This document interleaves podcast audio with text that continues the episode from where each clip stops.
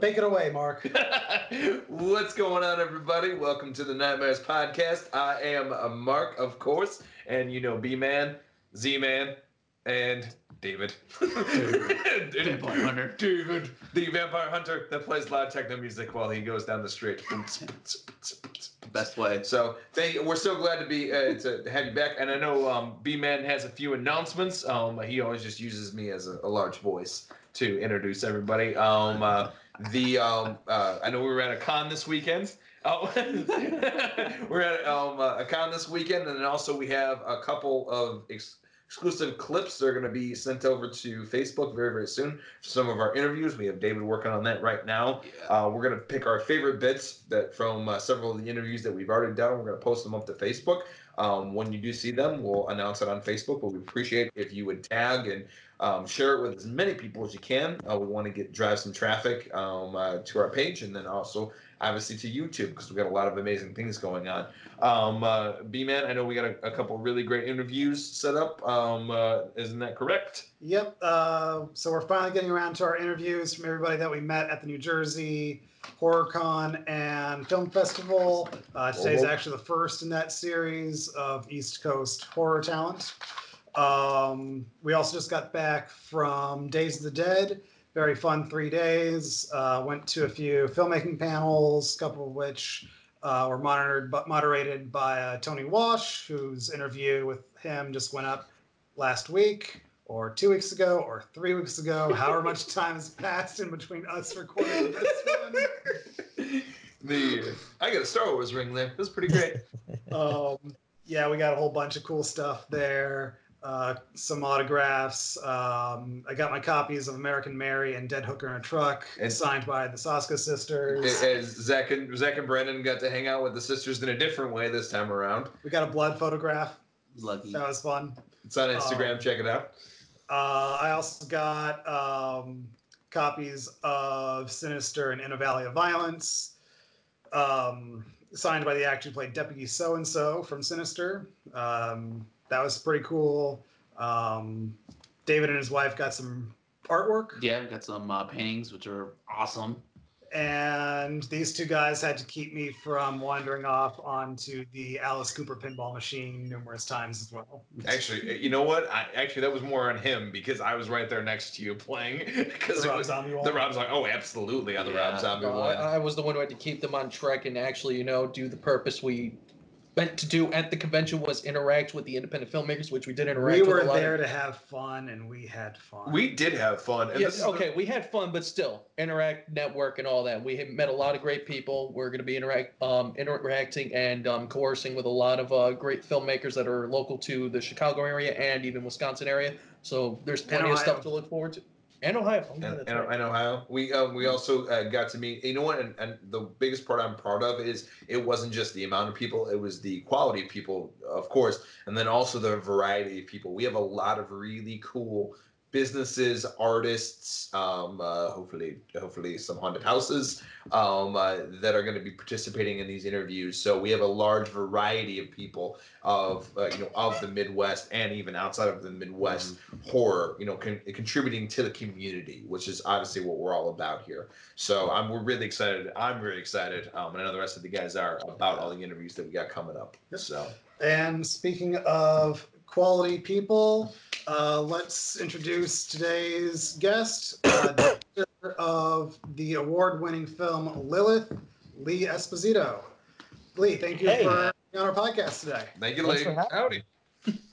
So I am so sorry that I couldn't uh, join you while I was, uh, I, I, you know, I was in Dallas training for a job. Um, Yeah, did the- that job entail uh, anything with Vince McMahon? no, it did not entail anything with this this man. I'm tired of that dude stealing my identity. It's bothering me. Zach, send me the link to that video so people can find know. Yeah, Yeah, exactly. Nobody know what- knows what you're talking about. Okay, Fair. all right, all right. I'm, I'm- I'm resting this right now. There is a wrestler right now currently working that looks incredibly a lot like me, except much be- uh, better built. Um, uh, and I've known about this dude for years, and I've been told by many people that if they ever made a movie about him, I would need to act as him because I do look a lot like him. Um, and and then while I was in Dallas, um, several of the internal friend group um, saw this video and started posting it. uh, to all of our social media saying, "Oh my God, this is what Mark's really doing in Dallas." But I wasn't, because that because that actually would have been fucking exciting versus what I was actually doing, which was studying at, for a job that I'm doing now. So um, I'm sorry to disappoint, but I'm not You starting. a know, you- career. you're like Bruce Wayne saying he's not Batman. Nobody's seen Bruce Wayne and Batman in the same place, Mark, and nobody's seen you and this wrestler in the same place. Well, You're not incorrect. You're not incorrect. So, so yeah, so we'll put that video in the, uh, you know, in the, in a, we'll put that link in the video below or something like that. I'm dyslexic, whatever. I'm making a note of it. Yeah, I know. The, uh, I, oh yeah, and, and also too, um, uh, you know, we, we can also, uh, have Brandon put in, uh, video links to the, you know, links below. So he's the link guy. So anyway, so we'll get this cracking. Um, obviously, thank you so much for having us on. Um, uh, I, I think uh, Brandon has a, a a whole list of fucking questions right here. It's crazy. Um, uh, and I'm gonna ask uh, one to get you kicked off, and then uh, and then I'll let uh, Brandon take it away from there. Uh, so I always am curious to ask, you know, where all this started. So for you, you know, eh, going back to when you were a kid, how did you know that you wanted to make film or be involved in film? Was it a film that inspired you? Do you have people in your family? You know, how did this crazy journey start for you? Um, it started when I was like pretty young. I want to say like fourth, fifth grade. Um, my my dad went to film school, uh, and so I kind of you know learned a lot about it through him and through watching just a ton of movies growing up. Um, and eventually, you know, like you know, around that time, I just started picking up my camera, filming stupid little things with my friends. Filmed like a really, really dumb horror movie, which you can find on YouTube. I will not disclose the name of. Um, but you can find yeah i like that that was back in like when i was maybe 10 years old 11 years old um and it just kind of became like something i did for fun at first and then i took you know tv and film classes like for all four years of my high school took them through college and it just became it was just something i really just really enjoyed doing it's something really exciting about being able to craft like your own vision and put it you know on film Very nice, very nice. So, when did you start becoming a fan of the horror genre? Um, because I love, I love talking about that. I, I love, I love hearing it from the rest of these guys, but I want to hear it from you too. surprisingly uh really late in life uh i was terrified of horror movies growing up like would not watch them would not go near them was freaked out by covers was like just would not touch them and then um when i was probably 15 or 16 i finally got around to watching um nightmare on elm street. And just kind of was like oh this is awesome and then watched everything under the sun since then. And it just became like a genre that I really, really love. I mean, I have a very overactive imagination, so that was why I didn't watch them growing up. But then, like that, it's just become something that it's like I gravitate to now. It's so easy to write, like it's so easy for me to write like horrifying situations and scenarios, and just like it's fun. Very nice, very nice. Yeah, the uh, I mean, that's yeah, that's very interesting. You know, but I, I started at an early age. I was like three or two years old when I started my horror binge. Yeah. Yeah, thank you, Yeah. mom, for that one. Yeah, my mom too. Surprising. Uh, She took me to see uh, Hell- Hellraiser when I was young, which is not something you take a kid to go see, but yeah, that's a very interesting one. it was very. Look, I beg to Yeah. How differ. has I that think affected you in adult life? The uh, mommy, what's BDSM?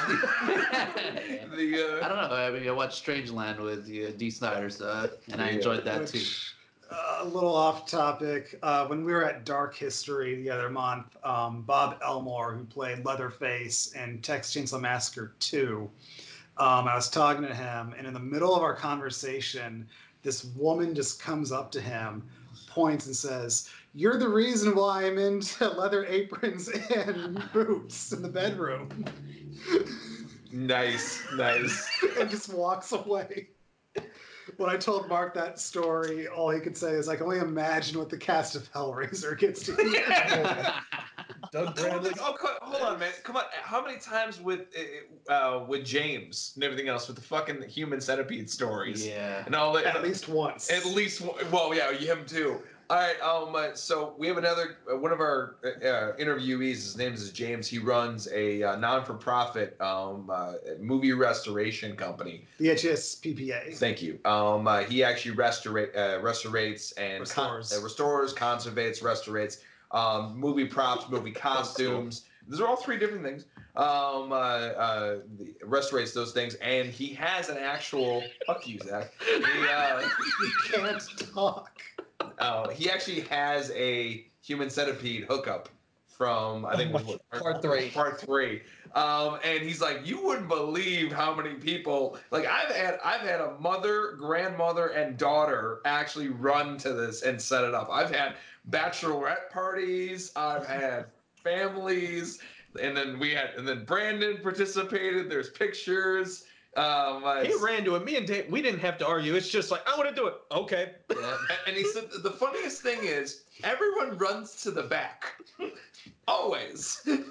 they always run to the back. I don't know why. Because that's where the mask is. So The, uh, well, natural- okay. Fair- and Doesn't natural mean it's still the place you want to run to. Yeah, Damn. that's that's a good point. The uh, so back to how we all got into horror movies. The uh, I actually uh, um uh, I was the same as you actually. I saw you know a lot of the film covers at an early age and had nightmares because I haven't had an overactive imagination. And um, and the funny thing is, I moderately was was into horror um, uh, throughout time, you know, throughout the course of my life. Uh, but um, I met these guys, most you know, uh, all pretty much around the same time, about four years ago. And I, uh, Zach, I actually auditioned for Zach and his senior film, and then we became friends. And, and they all really, really got uh, got me into horror, so I became a fan through them uh, which is always nice. It's you know horror bringing friends together. oh yeah. Um, uh, but Actually, I uh, think that's my first Hell yeah. question. Uh, so you're part of Ritter House Productions, Yes. which produced Lilith. Mhm. Um, and I read a little bit about it on your website, and there are three of you, according to the website. Yes. And it said you guys met about a little over 10 years ago, yeah. and that you finally formed Ritter House specifically for Lilith. Mhm. Um, can you go into about like what made that decision take place? What made you guys get together? Why did you decide that these were the two people you wanted to collaborate, and what eventually led to Lilith? Sure, yeah. Uh, so Chris and, and Vin and myself uh, are all part of a the similar like-minded YouTube community of like you know these sort of ongoing found footage esque horror series that all have similar concepts, but they're all you know doing their own things, and they occasionally will cross over. We all became friends through that. It's a very niche community, and um, we all share a love of filmmaking. We all really kind of just get along really well, and I wrote Lilith in about end of 2015, I want to say, and I just kind of showed it to them, and then we were like, you know, we kind of just they they got on board, and we started just speeding along to actually getting it made. And then throughout the process of actually, you know, being in production, we realized, oh, we work really well together. We could do this like, you know, as a job, as like a full time thing, and so we uh, got all the papers together and formed an LLC, and you know, we made our little production house as a result. Nice. Um, so you wrote the feature Lilith first. It sounds like uh, you also made a proof of concept, which I saw that on listed on IMDb. Yes. Um, you want to talk about how that came to be? Yeah, so I mean, it's it's since been taken down for the sake of you know not spoiling the actual film, but um, uh, I yeah, so I wrote the the full the full feature back in 2015, uh, and then we were trying to figure out how to get it made, so we shortened the full movie down to about seven pages just to get the idea across, and we filmed a little short version of it in mid 2016, got it made. Uh, it was really cheap and kind of that to try and spark interest in the project and people liked it and were kind enough to believe in it and throw money at us. So it was pretty rad. So did you go a crowdfunding route or invest investors? Or... Um, no, it was pure investors. Uh, we got really lucky in that um, like a, a lot of uh, family and family friends and like extended family all just kind of like pooled their money together and got us a budget, which was really really cool and not something that happens very often. And I'm exceptionally lucky to have the access to that. But yeah, that was just like pure luck, and I'm it, I'm like eternally grateful for it because it's an opportunity I don't think I ever would have gotten otherwise. Yeah. Um, no, it, it looks like there was a lot of luck in this and that. Uh, and I, we talked about this a little bit um, when I first when we first started talking on Facebook. Uh, the actress who plays Lilith in the feature is the same actress you got in the proof of concept. Yes, yes. And, Uh, So did you already have her in mind? Did she have to audition?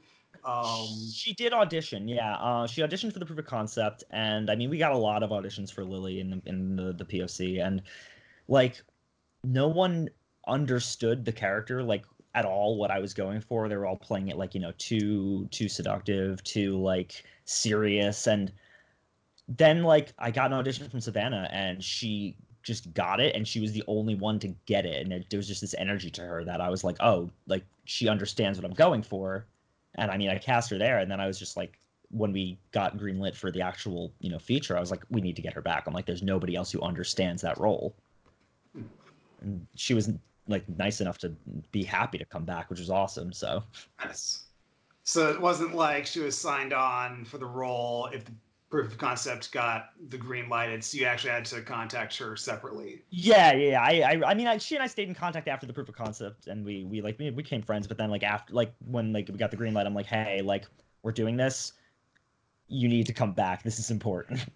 and she wanted. It. She was like, I don't want anybody else to have this role. So I was like, cool, perfect, love that it's usually how actors are. Once once they own something, they they want to own it for uh, for a very long time. Yeah, I mean, especially especially if it's a role that they're like they they gravitated to. I feel. Oh yeah, absolutely. Yeah. Um, so what made you decide to do a succubus story? Because we were actually talking about before uh, we started this interview. Like the only succubus story I could think of was that South Park episode from scene three.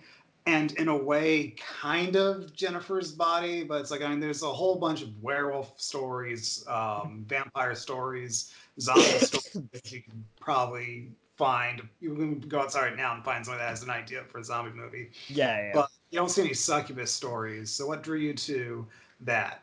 Um weirdly enough pumpkinhead. Uh yeah.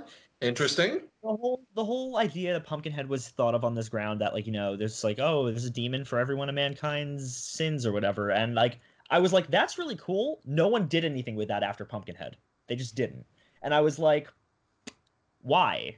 And then so I had like all these ideas just kind of spiraling around in my head and then um like I just kind of thought of this I'm like oh you know like kind of be funny if it's like this like lust demon and like it, it was just it started with that and i started thinking of it in like this really like schlocky evil dead sense and then as i was writing it it just kind of evolved into something very different and very um emotionally resonant to me and it was just like something i, I don't know it was it was a very strange evolution that it had but it, it it turned from like something that was not at all meant to be serious into something that i was like oh i i kind of fell in love with the world uh, was there any kind of research that you did? Because of course Lilith is an actual demon's name. Uh, there was also a lot of uh, Wiccan inspiration in the story as well. So what kind of research did you have to do for the story and the characters? I, I did do a little. Uh, I do have a couple friends who are Wiccan. I did kind of consult them on certain elements, but then uh, and then you know I did do some some research into the biblical lore, and then but then a lot of it I I took liberties because I was like you know what I want to be able to, to meld this freely to what I need it to be, and uh, that's also why I spelled her name with two L's and not one. So I was like, I, I want to differentiate it a little bit. Um, so I, I, I just sort of I, I cherry picked the things I wanted to include and tossed out the rest. that that uh, reminds me. There was a 1970s movie called Two Lane Blacktop, uh, which is very car oriented and uh, Robert Downey Sr. was telling a story of how he uh, met the writer one day, and he asked him, "How did you find out all about all this stuff about the cars and everything?" And the writer told him, "I made it up. I just wanted to tell the story I wanted to tell." hey, if it if it works, it, it works. You just, yeah, you just gotta tell tell the story you want to tell. Yeah. Yeah. Don't let facts get in the way of a good story. Exactly. It's unless it I think I saw that on a bumper sticker once. Unless it involves a hazmat suit. let's not get into that. Let's let's not. I I, I don't want that story to go public for their protection. The uh, not yours. anyway, moving on. All right. Um, so, yeah, so so casting of Lilith herself um, for the feature that was pretty easy. It's you had the actress in the proof of concept brought her back. Uh, you had a really good cast for the rest of the characters too. Like they all felt like friends. So are these all actors that came into audition? Were the actors that you already knew? Like, No, what was the casting process for I- the friends? I didn't know any of them outside of uh, Savannah and Michael, and that's just because they were in the proof of concept. Um, I mean, I cast them all just through backstage, and they they all like I was just a long casting process of going through literally I think three thousand auditions for like the whole cast. Um, it was a lot, yeah, but 200 bad. Yeah, no yeah, no, kidding. three thousand is worse. It's like what happened? Three thousand, you said? Yeah, um, when you combine like the, like the main roles and then all the smaller roles, yeah, it was about three thousand.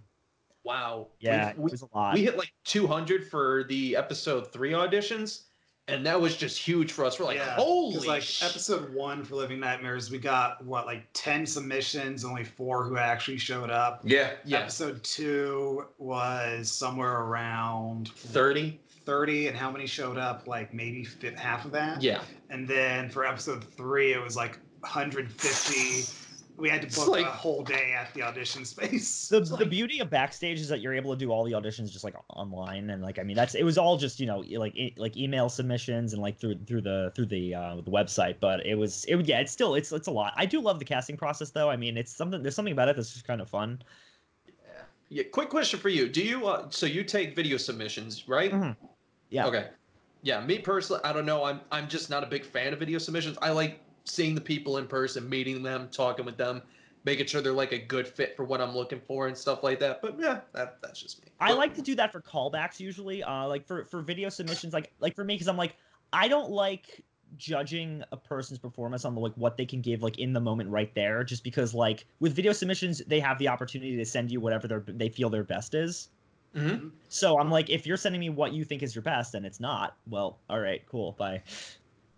Yeah, and then I also like to be able to like give notes if like if I don't like the performance they're giving me, I can just give a quick adjustment, see if they do better, and most of the time they do. So That, Yeah, no, that's definitely just- fair. I, I think the other problem is that I don't have uh, access to a really like an audition space. fair enough. Um, Yeah, yeah, we yeah. There's this uh, split. What, what the heck is it? It's called the Annoyance Theater. It's in Chicago. We, Yeah. we actually got really lucky. They have like a, a downstairs area uh, with actual like rehearsal rooms and then Oh, nice. uh, audition rooms. Just It's rent like, it out. It's like 15 bucks a day. Oh, that's- No, 15 an hour. 15 an hour. Yeah, the Even closest we so- have to anything like that around here is in New York, which I mean, like it is, it's it's pretty cheap. It's like 18 bucks an hour, but it's still, it's like it's in New York, and I'm just like, it's a process to just like go, just take the train like hour and a half away. It's it's you know, I hear you. The you know it's uh, you brought an interesting point. And I wanted you to expand about it. What do you love about the casting process so much? I really couldn't even tell you. I just like a lot of times I like seeing what people get out of what I'm writing for them, like what what people are like, how people are interpreting it, how they're reading it, how they're like, you know, delivering it. It's just really interesting because I've I've seen like performances where I'm like I would not have read it that way in a million years, and then I've seen performance where like they do it better than I could have envisioned, or they'll add something that like I'm like, oh, that's really good. I want them to keep that. So oh yeah, no, fun. absolutely. I can agree 100% with that. Casting process is both awesome, amazing, and sometimes even hilarious. Oh, and, and Oh terrifying God. nonetheless. It's. Yeah. Yeah. The um, I've been on both sides of the table actually. Um, uh, so I it's it's interesting for me to see the see both sides of the perspective Oh, I'm of uh, being on the, the the producing side and the cat you know on that side, then also acting and auditioning as well. Uh, and then and then coming to the very real truth that everyone's nervous and everybody Oh, yeah. wants everybody to do well.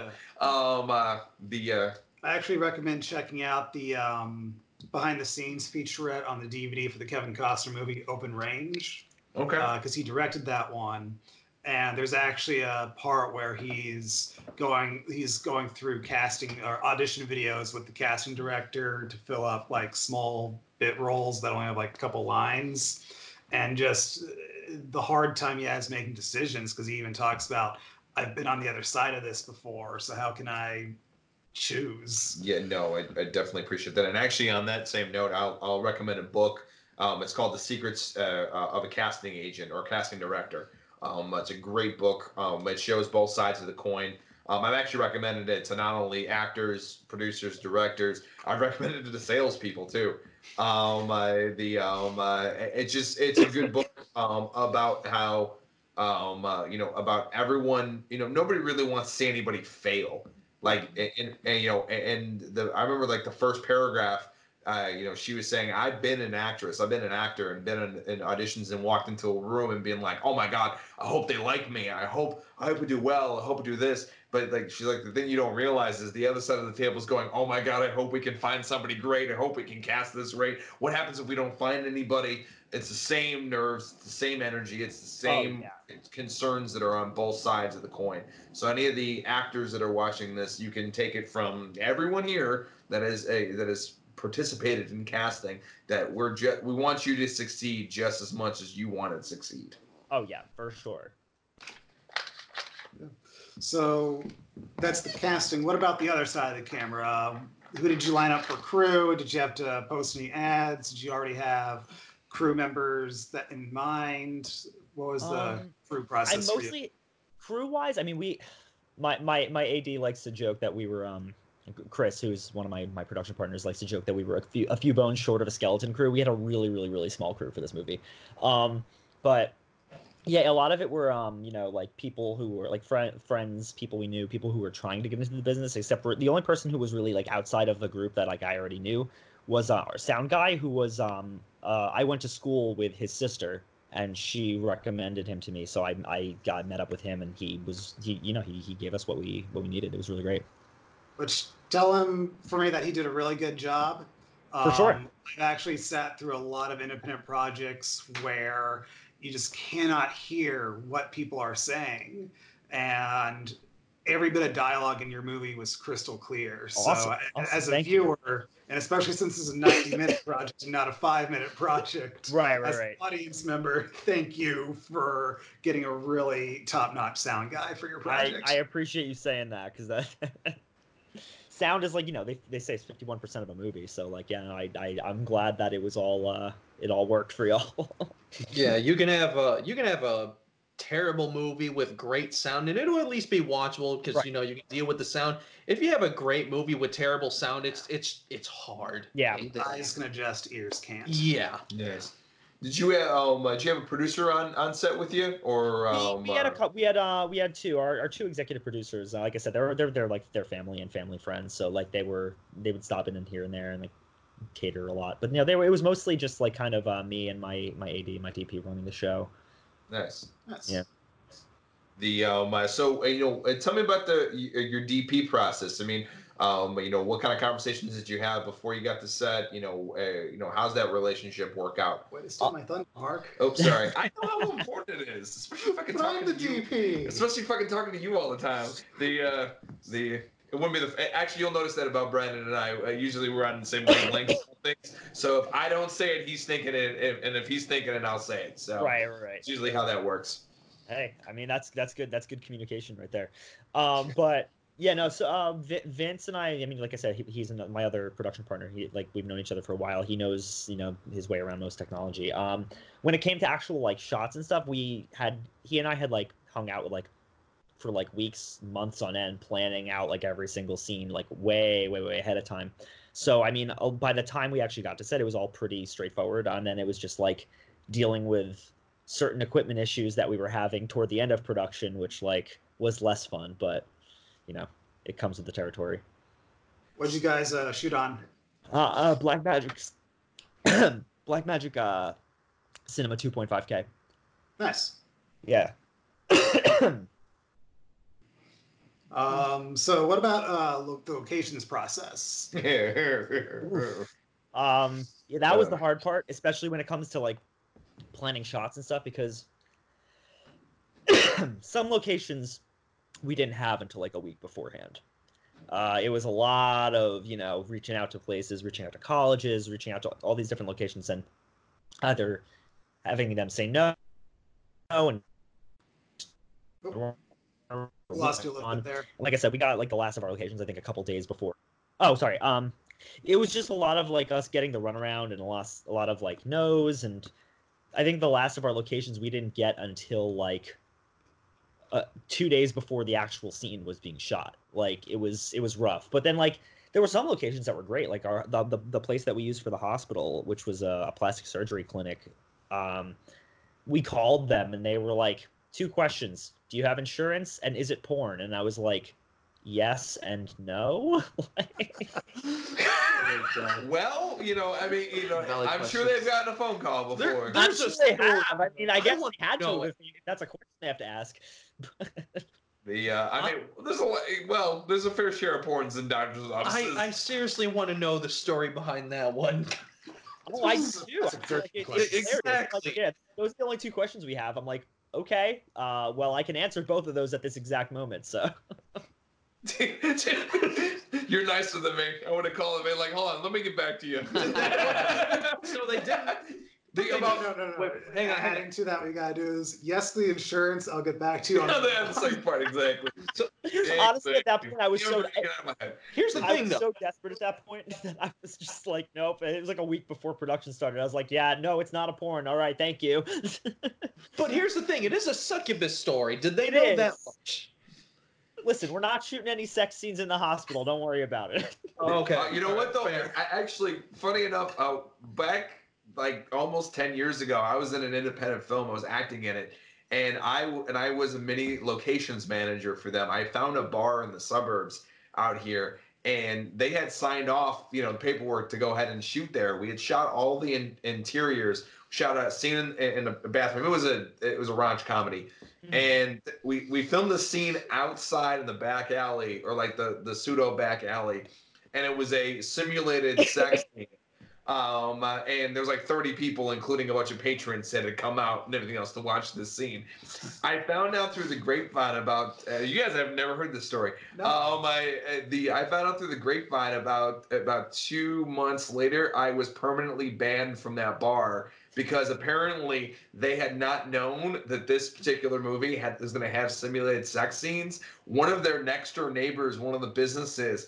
came late one night to go get some paperwork, saw what was going on, and called the village, and then uh, the village on them, even though it was on their property, and then called the restaurant owner and said, "You know what the fuck's going on at your restaurant right now?" The, apparently they know each other and everything else. And then I had to find out through another friend. Nobody called me and told me. I already got the signature from the dude. So I, I found out two months later after the film was wrapped. Were you on set? The the them. I, what's up? Were you on the set? Oh yeah, I was very much on the set. I was I was in the I was in the scenes that they were shooting. Right. Um uh, and uh, and yeah, we had no issues. Nobody came even came up to us. Like nobody thought to even say, "Hey, you know, like what's what's going on here?" And that's the hilarious part. Like it, normally, film uh, crews attract people. In this case, no one bothered us. No one, eh, no one was even involved. Even though there's 30 people crowded around a camera behind the camera watching a simulated sex scene happen in the back alley. The um, uh, you know, which is beyond me. But yeah, that that happened. That did happen. All right. All right. Well, that's a thing. Um, So I've had my fair share of, of interesting stories in the film world. yeah. Where were we? uh, Um, locations, I think. The porn thing, I don't know. Whenever porn gets involved, it derails everything. I know, right? Zach, As help me usual. Covering. Um, actually, here I have a question for you. So you have Langston Fishburne in your project? Yeah. How did you get him? Uh, he just auditioned. Honestly, he just sent an audition, and it was funny because like, we I watched it and I was like, oh, he's great, and um, you know, like we, I saw the name and I was like, Langston Fishburne. I'm like, he's probably not. Like, there's no, he's not related to the like, there's no way. And I'm like, I'm so you know, I was like, I'm casting him, and then like our producer's like. Is he related to Laurence Fishburne? I'm like, I don't think so. I'm like, you're just, you're probably just being racist. And then like, like, He's like, no, he looks just like him. I'm like, fine, I'll look him up. I looked him up. I'm like, oh, it's his son. Okay. By that point, I'd already casted him. I'm like, all right then, cool. It, it was hilarious because I'm, I'm watching the movie and I'm like, he looks so damn familiar, and I just can't Looks put my just finger like on his it. dad. It's really creepy. Yeah, I'm just, and then I, I'm like, I, I gotta look this. Holy cr- wow, good job. Just, yeah, good for you. I, I, I can't wait for the It was day where awesome. We Yeah. randomly have the uh, offspring of an Oscar nominee walk into our backstage. Could it be. Matthew McConaughey just so we could say, all right, all right, all right, in a tiny voice? Yes, yes, yes, it can. Uh, all right, so uh, here's a big one for you. Uh, tell me about how the makeup design came to be, like, because that makeup job was really well done. Because um, actually, how we fir- how we first learned of the movie was um, it was at the New Jersey Film Festival, of course. Um, and we actually came in at the very tail end of it because we wanted to check out a few of the shorts. Mm. We got the tail end of the movie and we saw the makeup design for Lilith, and we thought it was a really detailed and well done piece. Um, so it's like, I guess, how long did it take to put the actress in there? How did, who designed it? How did the design come to be to look the way it was? So the design came. It, it- started with just like how I described it in the script, and then I sent it to um my friend who is also my tattoo artist. Uh, she's a really really fantastic artist. So I was just like, hey, I kind of I, I kind of like rough sketched out something. I sent her that, and then like the description from the script, and I was like, hey, can you draw like actual concept art of this? So she did. And then I um, was looking for like a makeup artist in the area. I found uh, a really really talented guy by the name of Ricky Vitus who was on uh, Face Off, Ooh, very Um, nice. the show, not the John Travolta movie. Yeah. Uh, Yeah. and uh, and then like what? I used to watch that show all the time. Yeah. Either way, both are great. Yeah, I'm yeah, good with both. no, no, Yeah. for sure. But yeah, so um, he he kind of sculpted it. He had cast Savannah and sculpted it all out, and then um, we had uh, a, a different application artist on set named uh, Mel Licata, who was also on one on Face Off. Um, he Ricky got me in touch with her, but um, the two of them, yeah, they did a really great job. I think the application process for the full body was about six hours. All right. Yeah. and uh, by the end, I think it had worked down to about three and a half, four. It was like a full week, full week where we were just doing that stuff. So yeah, I think by by the last day of the week, it was like four hours. Yeah. Did you shoot all those scenes back to back just so you can get them yeah, out of the just get them out of the way. We like blocked that out right in the middle of production. It was like seven days of just all the effects stuff. Uh, and that week was a kind of a nightmare, but it was fun. It was a good time. Like especially that that whole like climax scene was just one like I think I want to say like an 18 hour day or something. It was crazy. Like we were up at like four because like Savannah had to be in full makeup, so she had to be like her call time was like 4 a.m. And then we had to shoot the whole fight scene, and we were done around midnight. I think it was it was crazy. Wow. Yeah, Been, it was it been was rough. there, been there, done that. Bought that T-shirt. Uh, good Yeah. work, man. Uh, Thank one scene where I'll say that she was a trooper was, I guess, her introductory scene. Oh, in the in the, in Late the night in the woods. Yeah, in Yeah. it was cold. cocoon, I'll call it. It was cold. It did not look warm. not warm at all. I felt so bad. But yeah, no, she she was a trooper the whole week. She didn't complain once. And like my, mind you, those contacts had her like blind. She was just she couldn't touch him because she had the claws on. It was a mess. But like she absolute trooper. Didn't like didn't complain, didn't say a word, was just like super, super nice the whole time.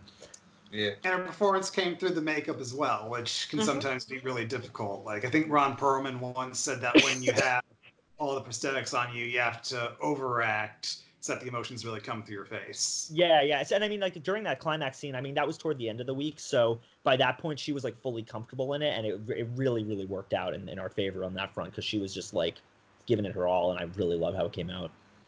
Nice, nice. Yeah, great work. Yeah. We're all crazy anyway, man. Like, so yeah. We, so her not complaining about it doesn't surprise me. All actors are crazy, and some. no, I some know. I mean, it's it. She's also just like the nicest person on the planet. So I'm sure she people. was cursing us out. It was just in her head. Oh, of course. they, uh, of course, and that's what nice people do. They don't curse out loud. They just curse in their head. Uh, any other production technical aspects you guys want to ask about before next section of questions? No, you know what? I have a question. Um, uh, you know, it, it, the with with the woods and everything else. How did you work out permits for that? Um, I just got lucky in the fact that uh, my next door neighbor has a large chunk of woods behind his house, and he just kind of was like, "Yeah, it's fine." Okay, Nice. all right. Well, that's Okay, easy, cool. easy enough. That's that's that's definitely it was very DIY. The whole production was very like ghetto, and we just kind of like low keyed a lot of it. But um, yeah, he's Just just like, like he's like, yeah, you guys you gotta be back there. Yeah. Nice, nice. Okay, cool, cool, cool. The uh, Yeah. good old fashioned guerrilla. Oh, yeah. exactly. Had the cops called on us, but I'm like, hey, we have a contract saying we could be here. The, Oh, uh, t- tell us about that. Or was that it? Oh, did we get What was that? I lost you guys for a second. Ah, Okay. No, it's Yeah, just it just lagged. Yeah, tell us about the. So the cops just showed up and it was very in out, or Yeah, the neighbors across the creek were like, "Hey, like, do you guys have permission to be there?" We're like, "Yeah, we do. We're shooting a movie." And then they called the cops anyway, and the cops showed up. I'm like, "Look, we have a contract saying you'd be here. I will show it to you if you want." But they were like, "No, it's cool. We just had to make sure." I'm like, "Okay, bye." The uh, opposed to Chicago cops that literally just roll past and they wave. Yeah. They have They- shit to be dealing with.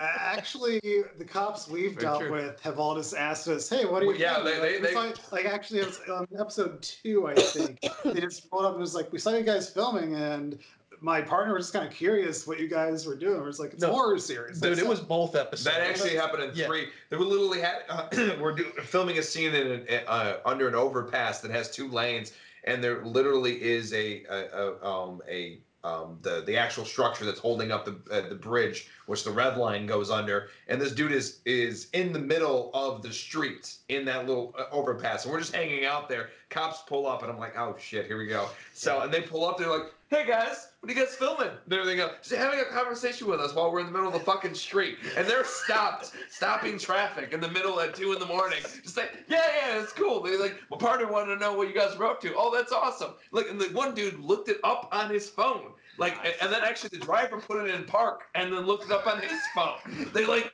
the, it was, it wasn't a, it wasn't a fast thing. It was an actual thing. And I think, I think they finally got the hint that we wanted to keep working. Yeah, and yeah. drove off. We, we potentially got two viewers out of it. We did, we did. Hey, there you go. some- I mean, you'll get you you'll know, get those two watching. uh, you know, CPD, man. I'm They- not complaining. I'm just waiting for the day we try to do it without a permit. It's just like, yeah, can we see your permit? Crap. The, The- one time. no, we. Yeah, it's uh, the advice I passed on to all these guys on the filming episode two, which I'll pass on to you and all any other filmmaker filmmaker that's watching this. Um, there wasn't even a cop that was the first person that asked us what we were doing on episode two. It was just some random guy in a car. Nobody knew what to say to him, and I just Nobody. walked up and I just shouted at him, "We're filming a horror series. It's called Living Nightmares. Look us up on YouTube." And he's like, "Cool." Drives away, and I just turn to our crew and say, "If somebody asks us what you're doing, turn into a marketing opportunity." Yeah, exactly. No, for sure. Become a salesman. That'll drive them away. you know, Not John's- entirely accurate. In the uh, no, no, he's the then that's that, that is accurate. Um, uh, the uh, yeah, no, I've and get your permits in order. I always, you know, Oh, yeah. I say the um, it makes life so much easier. Um, uh, Oh, I Makes mean, sure, yeah, stress so much easier to deal with. yeah, you're not now we worried about like the town stuff. We got we had permits. We had like cops like shutting down traffic for us. It was great. Nice. Oh man. Oh yeah, that cost that cost us a pretty penny out here in, in It, Chicago. oh, it did out here too. Don't get me wrong, but it was it was Oh, it was okay. helpful because there was like a, a, a house like throwing on party music, and he's just like, "You want me to shut that down?" I'm like, "Please." Oh, that's great. I wish I could do that. yeah, yeah, that's Nice. that's pretty great. And there's some filming going on down here and everything else. Y'all need to keep that down. It was Okay. great. I was like, I was like, "Yeah, please, thanks. That would be awesome." The um, uh, no, we can do that? Awesome. And, no, the. I mean, the shit. The craziest thing that we got to do was was tell somebody, um, or more specifically, I towed somebody. Um, uh, the uh, it was right. You know what? But Brendan said it the best. He's right in our workspace. He's like Yeah. right in our workspace. It's like there was one like we so we had a patch of of uh, parking space uh, that we were filming at, and basically we were doubling it as an actual part of the street.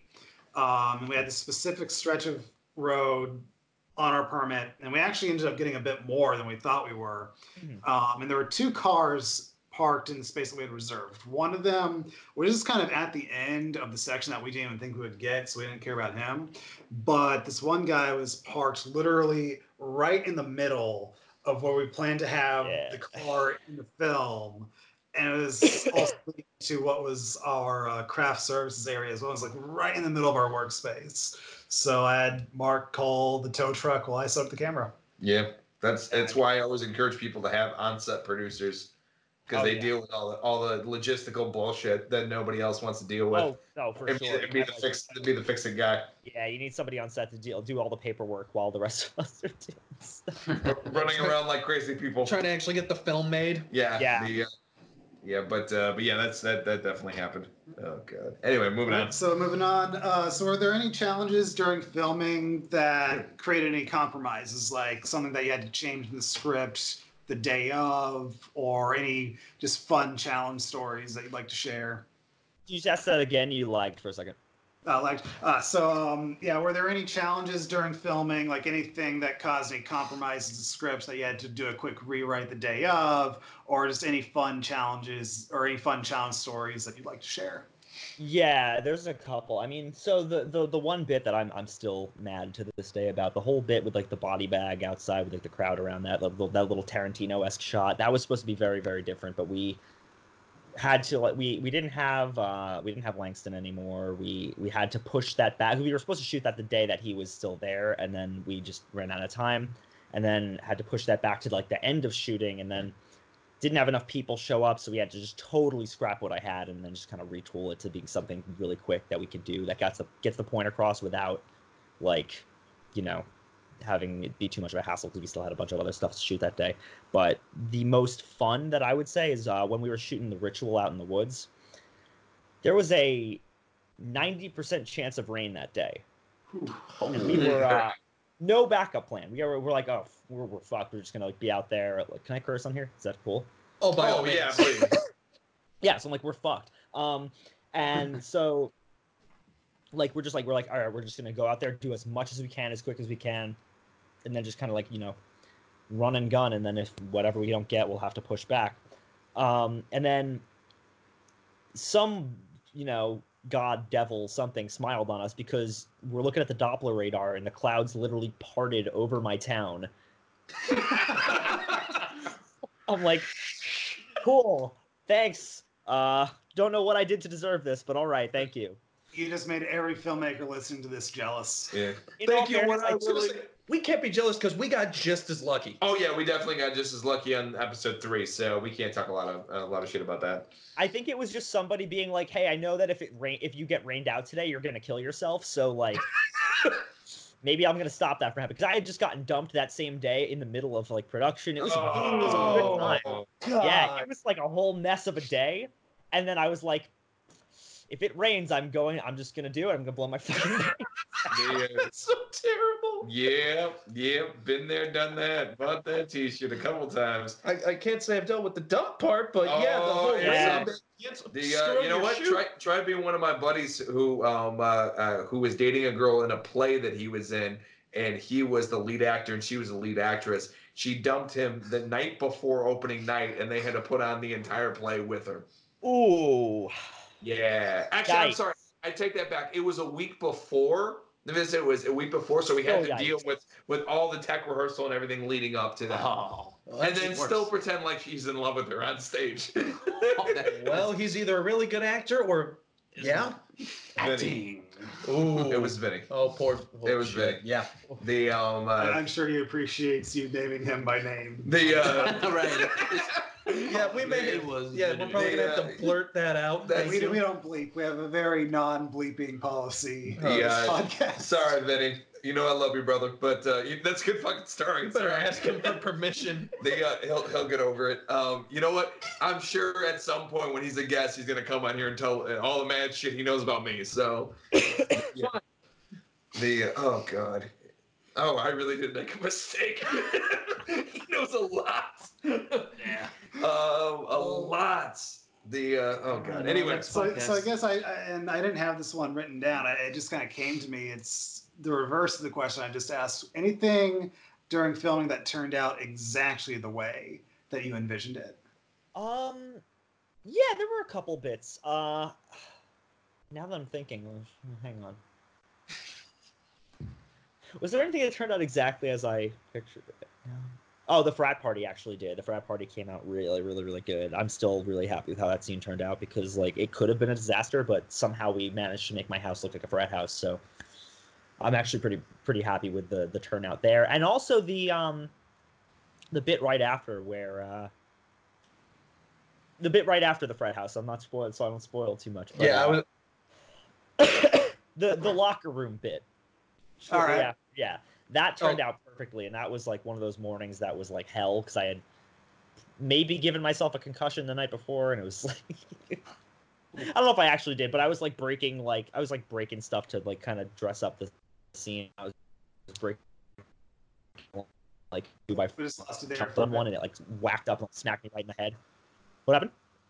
Uh, we just lost you there a little bit Oh, when you were I- breaking stuff. Yeah, I was just breaking stuff for to dress the scene, and I was like like breaking like these big like two by fours, and then I like you know jumped on one to sn- like snap it, and it jumped up and like cracked me right in the head like hard. Oh, So- Damn.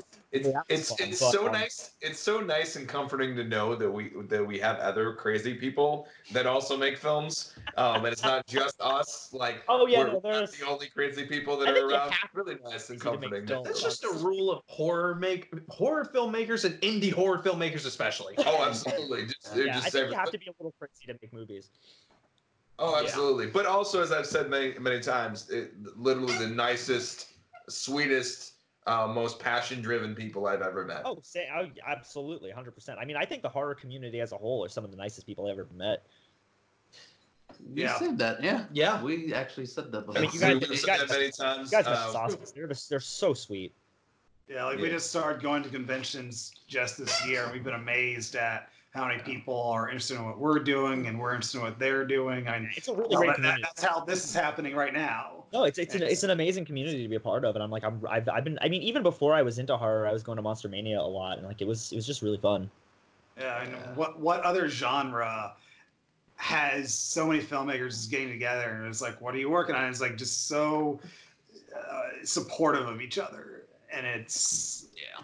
I I never got that when I was working in other genres. and and I can say that I've never gotten that in other genres either. I mean, I haven't got that for anything. Yeah, no, I mean it's it's just it's a it's it's a wonderful community of like-minded people, and I mean like I just I don't know I'm I'm really about it.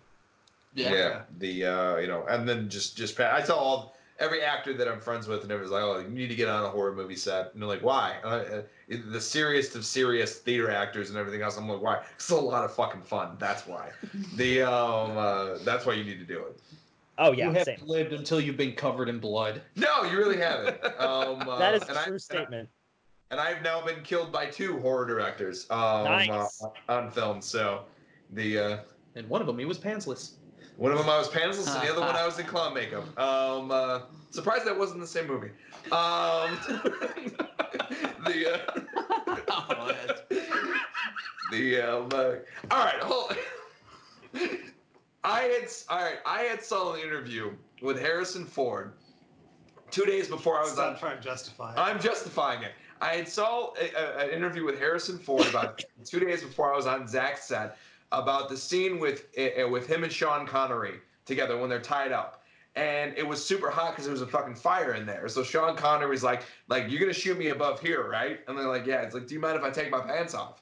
And, and, and they're- like, they're like, yeah, you're Sean Connery. You can do whatever the fuck you want. And like Harrison Ford's like, well, fuck, if he's gonna take his pants off, I'm gonna take my pants off. And I, and, I, and I got on set, and like two reasons: it's fucking hot down there, and two, I didn't want to get blood out of nice pants. So I was like, it was like, can I take these pants off? He's like, why? I was like, because you're not gonna shoot me from, you're not gonna shoot me from here, you know, above. Just because Sean Connery and Harrison Ford did it doesn't mean you have to. I was You're say- not Sean Connery. and Ex- Harrison Ford. exactly. He's Sean Connery. You're not. But everybody wants to be them when they grow up. So Oh, Jesus.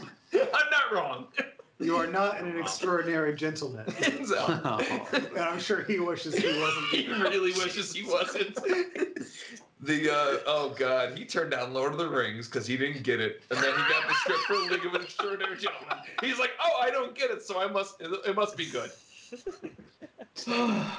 Uh, that is no, that is not, that is not a hyperbole. that is what happened. that is a tragedy. That is a true fucking story, is what happened. Whatever we got, what we got, and we're living with it. Yeah. The uh, so anyway, Brandon. Uh, Zach, any questions while Brandon recovers? Nope. Continue. All right. Um, so just a couple more questions about production before we move on. Move on to post production. Um, which how are we on time right here? Okay, we got a couple minutes before we have to break for a battery change. Um, so I guess what was there anything that the actors brought to their characters that necessarily wasn't on the page? Um, I definitely think in the case of um, like a lot of in, in most of the cases they were all really able to bring like you know what I what I wrote to life, which was you know I mean that's everything a director can ask for. But um, as far as like you know Charlie goes, Taylor brought a lot of that. We just lost you there.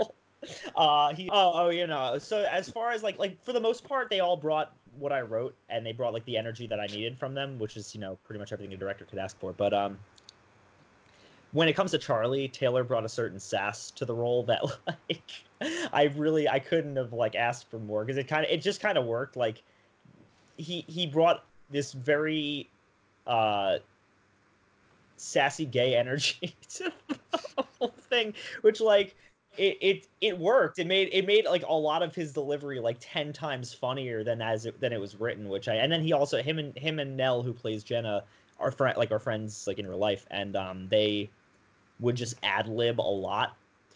And some of it made it into the movie because I was like, that's too funny to not include. And then other things I was like, oh my god, guys, all right, uh, quit, like enough, wrap it up.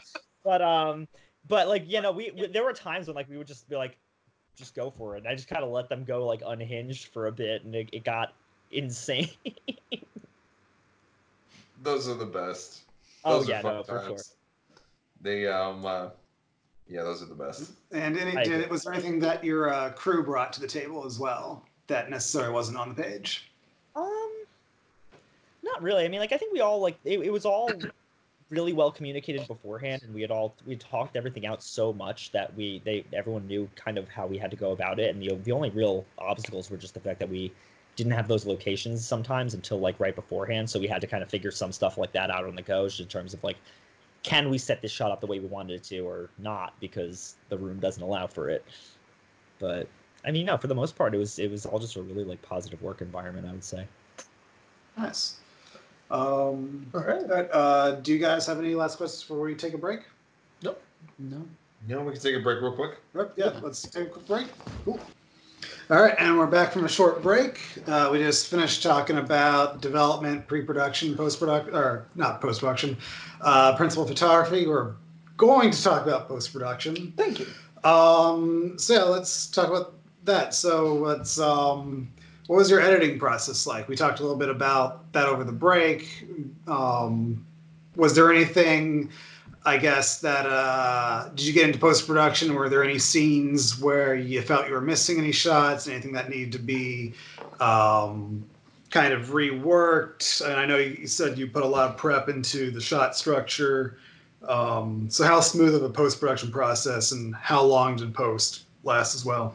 Um, post lasted, like I said, we were very short on crew, so post lasted uh, about about a year, I would say, give or take. Um, a lot of it was just vol- volleying it back and forth among different people. It was just a lot of a lot of that. It was a very unconventional post production process, but um, yeah, um, we didn't really have anything that was like too bad as far as like you know dealing with it in the edit. Um, there were like, there was one scene we had to cut for the sake of, um, like we were trying to get access to a strip club, and they were either giving us the runaround or like just not getting back in touch with us in time. And it was just, it was a whole bunch of stuff. And then we ran, we originally were supposed to shoot it during principal photography, and they only the only day that they had available for us was a day that we could not make work. So there was a scene we had to cut that involved that because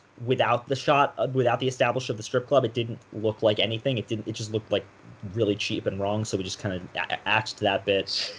And then there was another scene that um for a ton of reasons and that I won't go into because I don't want to blow up anyone's spot uh I'll just say that the scene was unusable. It was absolutely unusable and uh we we chopped it and it worked fine without it but man that was a rough one.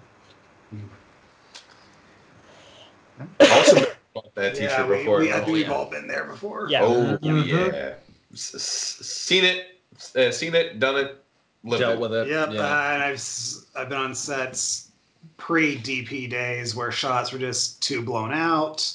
I've been uh, some one of us has been on a shoot where something was unusable because the sound person didn't say that the floor was creaking. Um, I've been on a set where literally all crew members were trying to be all positions, act just. oof. That's kind of what ours was, honestly. But Yeah. I'll, I'll I'll say this: the reason it was unusable was because of a performance. Gotcha. Yep. Yeah, uh, Mr. Lightning Rod for good for good casting doesn't understand that. The um, I'm talking about you. Well, The I- I Zach is a lightning rod for for excellent casting. yeah. He he he the, the, the man's unfucking touchable when it comes to casting. And I and and and all and David, myself, Brandon have all seen the shit show of bad casting Oh, yeah. and and are just very very just bad personalities on set. But somehow Zach has re- remained unscathed.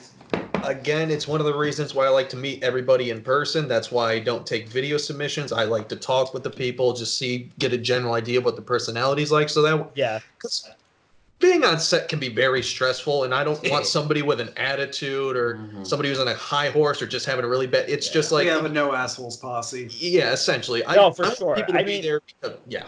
Yeah, no, Go thankfully, I mean, like th- this per the, the person in question wasn't an asshole at all. I mean, nicest person ever. Just uh, It was performance. Yeah, not, not a good performance at all.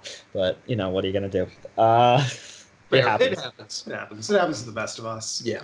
As for Zach being a lightning rod, I'm just going to say, Zach, the bigger you are, the harder you fall. Yeah, sorry. Luckily, he's only three foot tall, so It's probably part of the reason. No, two feet tall. no. no. The uh, so anyway, um, uh, but yeah, I, I've definitely had my uh, my fair share of uh, of horror stories. Uh, people who who complain because it's ten minutes past end of call. The um, I have work in the morning. I'm like, have you, have you ever been at a film set ever? yeah. ever? No, that, I, thankfully, we didn't have to deal with any of that. It was. the uh, you don't want any part of it, man. You oh, I. I mean, there God, was no. some there was some headbutting amongst all of us toward the end, but that's just because it was 34 days straight of like, just you know, you're with each other that long, and you're just gonna start hating each other a little bit. But I mean, by the time production 34 ended, days, long days, days. just constant. Very long days. Yeah, back to back to yeah. No, that's understandable. And I've heard once before it takes 300 hours with somebody to truly know them. So if you're working 30, 30 plus days straight, I, th- I think you could say you know Yeah. everybody that was on that set. Well, that's the thing. I mean, like production ended, and then we were all fine again. It was just like you know, it's just high stress Yeah. environment. It's just it's all it's it's it's a lot. But Everybody, go home, get some rest, drink some coffee, do what you got to do. You go We'll take a reconvene nap. later. Thank you. Have a nice day. The Exactly. um, so so I so I got I have two quick questions for you. Something I forgot about in production. Um, uh, is one, did you have any? Uh, uh, was everybody sleeping in their own bed? Um, the whole the whole shoot, or did you have some some places that you had to do on location? Um, so we, we did a little bit of on location. All the stuff in Emma's apartment was done uh, actually at my aunt's apartment, and there was a good chunk of us sleeping there. Um, but for a lot of production, I mean, like some some people were going home because they're all, most of them are from New York. Um, we put Langston up in a hotel because he's from like way like upstate New York. Um, but I mean, as far as everybody else, by the by like by the second week, everyone was so comfortable. We all we were all just like staying here at my house, like. Oh, nice. It was like a Nice. house of like 15 people, and it was crazy, but it was it was fun. It was like a nice little family environment. That's that's cool. That's cool. And actually, the uh, the, the last question I was going to ask too about this because we covered a lot of different things, but um, I wanted to hear from you. You know, obviously with being everybody at the house and you know, 15 people running around, and then you know you you're building kind of a, a cool environment, a family environment. Do you have any uh, you know fun, exciting, interesting stories that that happened during either pre uh, production or even post? I've had plenty of things that we've caught in plenty of stories in post production um, Oh. uh, that are nice and fun. So I wanted to hear some some fun stories as well, not just the technical aspect, but some some fun stories. Yeah, I mean, like it wasn't. There was never anything like too crazy. Um, funny enough, like uh, so there. I have a couple. Um, one the like so there was one night the night before we shot all the hospital stuff, um, which was like a 7 a.m. call. Uh, my my DP Vin and um, my my one lead actor uh, Nell, who plays Jenna, uh, somehow convinced me and my sound guy and uh, Robin, who played um, who played Emma, to stay up with them until 5 a.m. drinking and just playing Overcooked and shooting the shit. And it just we did. And then, mind you, 7 a.m. call time, and then it's like five in the morning. I'm like, shit, why did we do this? And then the next day we're all miserable, but I'm like, we did this to ourselves. Yeah, there's What- no one to blame on that one. What, okay, one question. Who burned the kitchen down the most? Uh, no one. I mean, uh, several people went through all my alcohol, but like, well, And- oh, a- a- actors and crew members drinking? What? That's Unheard of, yeah. That never happens. Well, no, I mean, it Never. was, it was nice. We just had like we, we would, like some days would end. We would just have like little dinner parties and like Vin would bring over his Switch and everyone was just playing Overcooked and we're just like it was a really nice environment. Uh, the funniest one though for me, uh, so during the frat party, um, there's the bit when Lily is making out with people on the couch, and we had. You cut it out. Okay, shit. Um, we lost you at Lily making out. Oh yeah, so Lily's making out with dudes on the couch, right? Uh, and so we, we had we had found one dude from backstage who was like supposed to come to do this, um, and the guy is like, "Hey, I'm gonna be late," and I'm like, "How late?" And he's like, "Hour and a half," and I'm like, Whoa. dude, you have a walk on roll. I'm not holding up production for an hour and a half for you. And he's like, well, it's he's like he's like it's not my fault. You changed the call time. I'm like, I made the call time later. Like,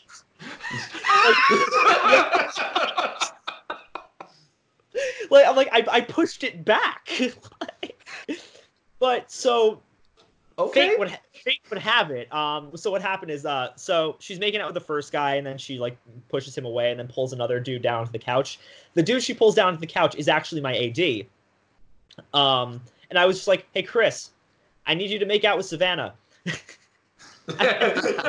Okay. okay. Long story short, they're still dating to this day. Good for them. Wow, look at that. See, that's a good Two years story. later, they're still together. Which I mean, no, they're they're great. It was really, it was just fun. I that was me being a good wingman because I knew Savannah had a crush on him, so I was like, "I got you." nice, nice. That's like a uh, David fun. Arquette and Courteney Cox story right there. That's cool. The um, uh, These guys wouldn't do that for me. yeah, well, well. You're married. he was. she would do it for me. I'm staying out of it. The uh, no, I know, I know your wife. I'm definitely staying the fuck out of it. And actually, even worse, she'll call Sarah. Oh shit, yeah. we need to behave because they talk to each other. the uh, yeah, his his his wife and my girlfriend have now become friends. Oh, really? So, yeah, so there's that to deal with. Yeah, I know, right? Um, uh, but uh, but yeah, no, cool. That, uh, that, that's anything. Any other uh, any other fun anecdotes or crazy Uh, things? To me that's the funniest one. I just think that's really like I, i'm like i'm a matchmaker. I got this shit. Uh yeah no i that's that's that's fun. Two relationships actually started on set funny enough like that one and then um robin who plays emma and um my friend dylan who plays like the sad dude who lily meets at the bar. Uh they're they're they're now together and living together in colorado. So i mean like that's yeah i'm like i, I i'm not responsible for that one but half responsible because i introduced them so Well, I mean, it's, it's your movie. Exactly. And it goes back to that saying. if it wasn't for that they wouldn't people be make a movie, but the director takes all the credit. exactly But also takes all the blame. Yes. That also too. true. Yeah, so there's there's that. The uh, It's a double-edged sword. The uh, actually the director takes all the the producer gets all the blame. blame that guy. The Not on the public side. What are you talking about? yeah, no, I didn't. But yeah, getting back to Post, uh, I do think it was a very well edited movie. Uh, it was 90 minutes, which was this your this was your first feature, My right? first feature, yeah. First feature. So for it to feel that, to be paced that well, it was a very quick 90 minutes. Thank you. Uh, I, I really Okay, felt I, that. I've been through five minute short films that feel like they're 90 minutes. Oh, this yeah. was 90 minutes that felt like half that time, maybe. And we've Yeah. we've been through other feature films that have felt uh, felt even longer than that. Exactly. Um, so it was a bit, and also I, I really liked the tone because it was funny, but it wasn't that wink at the camera funny. Like all the characters felt very true to the situation that they were going through. Because I've seen a lot of horror comedies where it's like, "Hey, hey, we're funny, we're funny." See us wink at the camera. We're funny. Um, Well, so thank you. I- I, I'm I'm glad that I I'm glad I didn't you know come off like too self aware to the point where it was like cringy. So I'm I'm really it, I it did capture the tone I was going for pretty well. So I'm happy that it that it was you know it, it carried across and people felt that as well. Yeah, like, uh, personally, I'm the kind of person who the first rule of comedy for me is don't act like you know you're in a comedy. Yeah, And I, it takes a lot of confidence to really commit to that, especially at the independent level, when, especially for a first feature film, to be confident with that and stick true to your guns on that one from beginning to end. So, I would love I- to take credit for that, but that's all my cast. I mean, they they really just brought it home and sold it, and like really made it feel very human and very like real. And I was I was really just happy with all of them. Well, I mean, some of the best acting advice I ever got was it was in a comedy, find the drama, and in a drama, find the comedy. So Mhm. that way, everything stays grounded. Yeah. Um, uh, you know, if you'll you'll have real characters that way if you find the antithesis of whatever the the driving force of the story is. Um, Yeah. So next, uh, let's talk about the music. Uh, you had a few songs in there. Uh, were there any bands that you knew, or did you reach out to any bands? Like, t- tell me about how you put together the uh, the music listings. Yeah, so I mean, I had originally I had um for like the most of the uh, the regular score, I had my my friend Dan Christian, who's a really fat like fantastic composer, uh, do like all the uh, the actual musical score for it, and he did a really really great job capturing the tone I needed. Uh, and then like just for filling in some of the other sections where either we didn't have the money to pay him anymore, or uh, we or we just like wanted something more like ambient. Um, I reached out to a couple local bands, uh, a couple uh, local SoundCloud artists who I knew, and then um, some of the stuff playing that's the stuff that's playing um, at the at the frat party was actually um, stuff that my sound guy had on his SoundCloud, and we were just like listening to it, and I was like, "Oh, this kind of slaps. Can we put this like in the movie?" And he's like, "Yeah, absolutely." I'm like, "Awesome, there we go." Perfect. Nice, Yeah. nice, very cool. It's all about who you know. Always. You're not wrong. Yeah, in this business definitely. al- Always, always, always, always. Yeah. Uh, Zach, do you have any post production questions? Oh yeah, what system did you edit on? Like, did you use Adobe? Did you use Avid? Did you use Final Cut? Like, Um, it was it was ninety percent uh, Premiere, uh, okay, and then about ten percent uh, DaVinci Resolve. Resolve. Yeah, Nice. I Yeah. hate Avid. I hate it so much. Um, It's it's the only editing software I've yet to work with. I've worked with Sony Vegas. I don't mind it. I've worked with Final Cut. I refuse to use it, and I've worked with Adobe, and I love it to death. I actually love uh, Final Cut. I love it. I I find it super useful, uh, especially with like the current the current MacBooks that have like the Touch Bar. It's the, it's so streamlined and it's so user user friendly. But uh, I mean, I do like Premiere. I do like Premiere a lot. Uh, I'm getting used. I'm I'm learning uh, Resolve slowly. But yeah, Avid. We we I I had a college class that taught with Avid, and it is the least user friendly interface I've ever had to deal with. It's awful. Yeah, it seems counterproductive to make it Absolutely. that. I'm happy it's not the standard anymore because it was the industry standard for a while, and I'm really happy that people are moving away from that. Yeah, I, Yeah. I will say I know the the version of Final Cut that I used was like what the hell was it seven? That was at the school. Yeah, Yeah, that's seven. Yeah, they taught us Final Cut 7. They refused to upgrade to the latest version of Final Cut, which I hear is better and more user friendly. But it was such a glitchy, buggy program. And then another, th- I I hate Macs and I hate their like Okay, UI fair. system and everything. That's So fair. You hate Apple, period. Still, it's like it was just so tedious and annoying, and I could just work so much quicker and efficient on Adobe Premiere because I I also love to do a lot of visual effects and stuff. So moving from Premiere to After Effects, just that smooth like workflow for me, just I, I can't work yeah. without it Yeah, at that's this why I point. switched to Adobe. I, I have to I between definitely prefer uh, Final Cut, but that's just like I, I, I, I grew up on on Final Cut 7 and Mhm. that's like what I learned it all on. But then I, I eventually upgraded to X, and I, I kind of like it. Like it was really not great at first, but since they've done all the updates on it, it's gotten a lot better. And the render time is like a blink of an eye. Wow. That would be nice. I'm a I'm a DaVinci Resolve guy, but also I'm the one that does our color grading. So Resolve, I feel, just gives me the most It's great. It's great over for that. Oh yeah. Yeah. That I won't argue. I can't color to save my life. That's why I let him do it. It's the only posting I can't do. That's hard. I'll teach you Yet. I'll You know what? Do what you do best. Delegate the rest. Yeah, Fair enough. very true. Yeah. Um, any last post production questions before we move on? Did you have any fix your fuck up scenarios with uh, compositing? Um, a little bit, yeah. We had a couple, uh, just Okay. a, a few here and there. Nothing too glaring, but like there were there were things that like we knew we were gonna have to do. Um, like with like the pasties on on Lilith's full body like demon stuff. and then there were like other things that we didn't realize at first. but We were like, oh shit, we're gonna have to fix that. But it was never anything that was too dramatic, thankfully. Um, so yeah, it was it was on that front. I was pretty grateful because it could have been a lot worse. Oh yeah, been there, done we've, that. we've we've had plenty of stories. Uh, the one I love to tell is um, is our first episode of Living Nightmares um, was the the the the remote. Um, uh, we in our in our I was going to talk with the boom mic. uh, with I was uh, gonna say the boom mic is the thing that well, we the boom mic is what Wes caught, but the, the remote is what is, is a funny story. Um, there's a scene where a kid is sitting at a kitchen table eating a hamburger. We watched this many many times, a few clips of this. It wasn't until this this one time we actually caught that there was a remote in the background. No one knew that that remote was there the entire shoot and everything else. So when we saw this remote, we knew that this has been filmed many, many times in different takes. So Brandon and I sat in a panic for about 30 seconds while the scene was going on, praying to whatever God that we could possibly call upon that that remote didn't move, disappear, or turn the opposite direction or do whatever the hell else. I, I we're watching it and I'm like, I turned to him, I'm like, Brandon, he's like, you, you, you see it? He's like, what? I was like, the remote. He's like, oh no.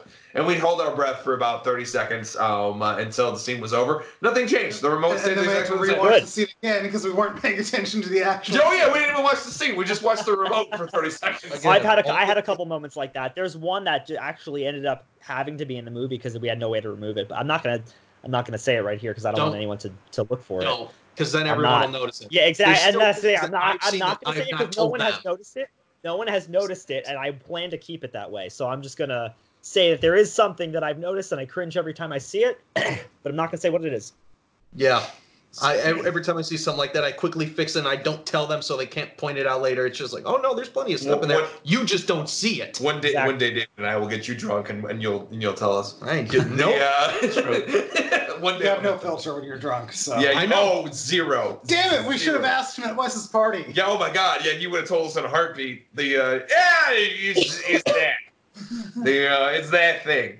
The um uh, yeah the and we have a friend Wes who uh, who we know would be the best scripty in the world. Yeah. But see, but but but but but nothing would get done if if he was a scripty. Nothing would get done. That molecule is slightly off. We're gonna need to change that. It's like no one cares. No one cares about a molecule, Wes. The uh, but he's the guy who's caught several things Yeah. that we that we didn't even. And there's a boom mic right yeah, right he's there. got boom mics. He's literally caught everything. Everything. Um, so yeah, um, I think that's it for post production. so ready to move on. Yeah, I, I got I, I got my Oh, question. actually, I have one more question for post production.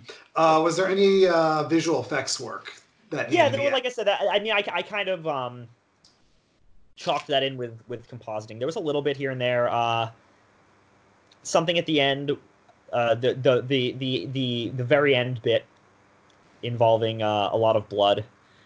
Some of that was post. Uh, some of that was VFX. Um, all the bits with her eyes changing were VFX. Um, aside from that, like I said, it was mostly just kind of like little bits of compositing and like covering covering up little blemishes here and there, but nothing nothing too bad.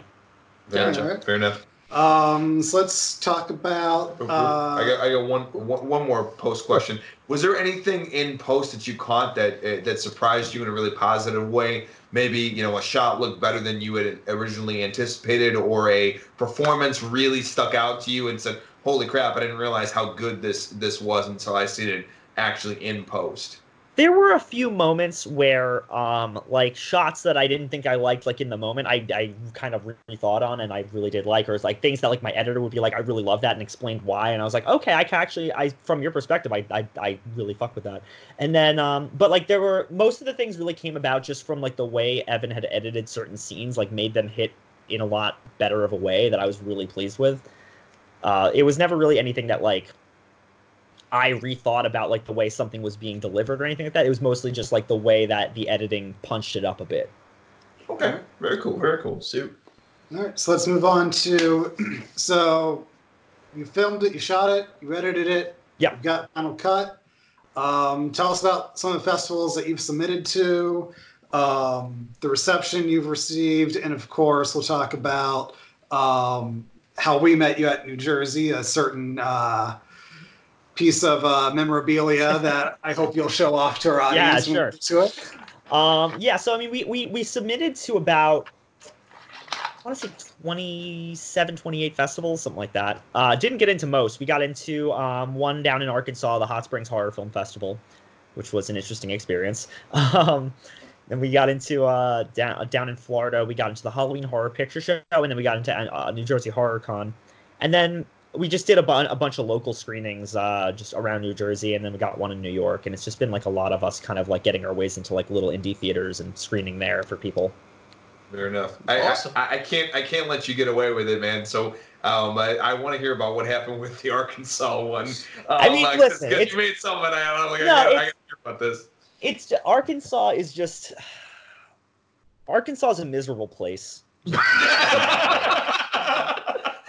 okay. Okay, that took a It's turn. So where it was like, of all the places in the U.S. I never wanted to visit, Arkansas was high on that list, and I went there, and everything is gray, and it's the South, and it's just really uncomfortable to be there. And then we got to Hot Springs, and the actual town has a population of maybe 16 people. Uh, the view from my hotel room was an abandoned prison with a taco truck in front of it. Like that, that doesn't sum it up. Like that's it. Like That, that's that's awesome. That's wow. Okay. The um, Um, and- the and- views of our guests not necessarily uh, Oh, oh. reflect the views of the Midwest Horror Network. it's And it's that's- not the Midwest. Don't worry about the it. festival itself was really nice. I love their I love their setup. I love like some of the stuff I saw there. It was just like it was weird. It was a weird time. I was there for 24 hours and I was like, I'm glad we didn't stay the whole weekend because if we had, I would have jumped off the roof of this hotel. The, uh, probably landed on the taco truck. Um, Yeah. and the um, but you know what though? I'm a huge, massive, and I believe uh, um, I believe I heard you correctly, but I'm a massive Halloween horrors uh, um, you know, uh, fan and everything else. Was, that was that the festival you were at? Did they Um, host a festival? Hall- it- it- I don't know if Halloween Horror Nights is related to the Halloween Horror Picture Show, but oh, okay. it, I- it's, it's that, a- it, it's possible. It would make sense because it was in it's in Tampa. oh, well then then no, it would not. I I missed I have, I have no idea. I know nothing about horror, Halloween Horror Nights except for that it exists. Uh, It's pretty great. Um, I highly recommend it. Yeah. The um, but We how was that? gone this year? oh, I didn't. I'm I sorry. actually didn't go to that one. Uh, that was actually the same weekend as several other screenings up here, and I had, I was already booked for one of the ones up here, so I Oh, didn't. fair. I- Okay, cool. But yeah, um, I, I so I don't know how that one went, but I mean the the reception at all the other ones that we've gone to has really been it's been great. I mean, it's been a lot of a lot of really like people singing its praises and a lot of really really warm reception that I didn't expect because it's it's a movie that don't get me wrong I love it and I'm happy that I made it, but it's not the kind of movie that's uh, for everybody. I would say. so for it to be getting so much so much like you know like like positive feedback and like a lot of praise especially like we had a screening uh so, down in south jersey that was like predominantly like old white people and they were loving it and i was like i'm very surprised by this but it was it was nice it was a really really cool cool thing to to experience especially like that and uh the and nj horrorcon it just got really really great reception i was really happy about that Very cool. Very. Awesome. Let's, uh, let's talk the New Jersey Horror Con because that's of course uh, we. I think I mentioned this earlier on the podcast, or I at least mentioned it on one of the breaks. How uh, the three of us uh, caught the tail end of it. Um, that last final confrontation, of course, that very last scene, um, which I really love. That very last moment for Oh, yeah. the credits. By the thank way, you thank you Um, I'm- I won't Well, Captain spoil is for proud of audience. much, but- but I'm proud of that. Um, but yeah, so we got telling of it. Uh, we really liked the makeup design. As I said, is what caught our eye. And then you, your movie won Best Feature there. Uh, tell us about your experience that. Yeah, I mean, I got, I got this, I got this thing. Uh, nice. pretty awesome. So awesome. Yeah. Hand I love carved. Um, yeah, I mean, like, kind of what I was explaining to you guys during the break is, um, I did not expect to win at all. Uh, we were up against things that were, you know, they had better, better, bud, better budgets, better production design, better star power, better everything. Um, and so, like, I went into the festival award ceremony. I was like, we're not gonna win. There's no way. I'm like, Arctic's gonna win, definitely.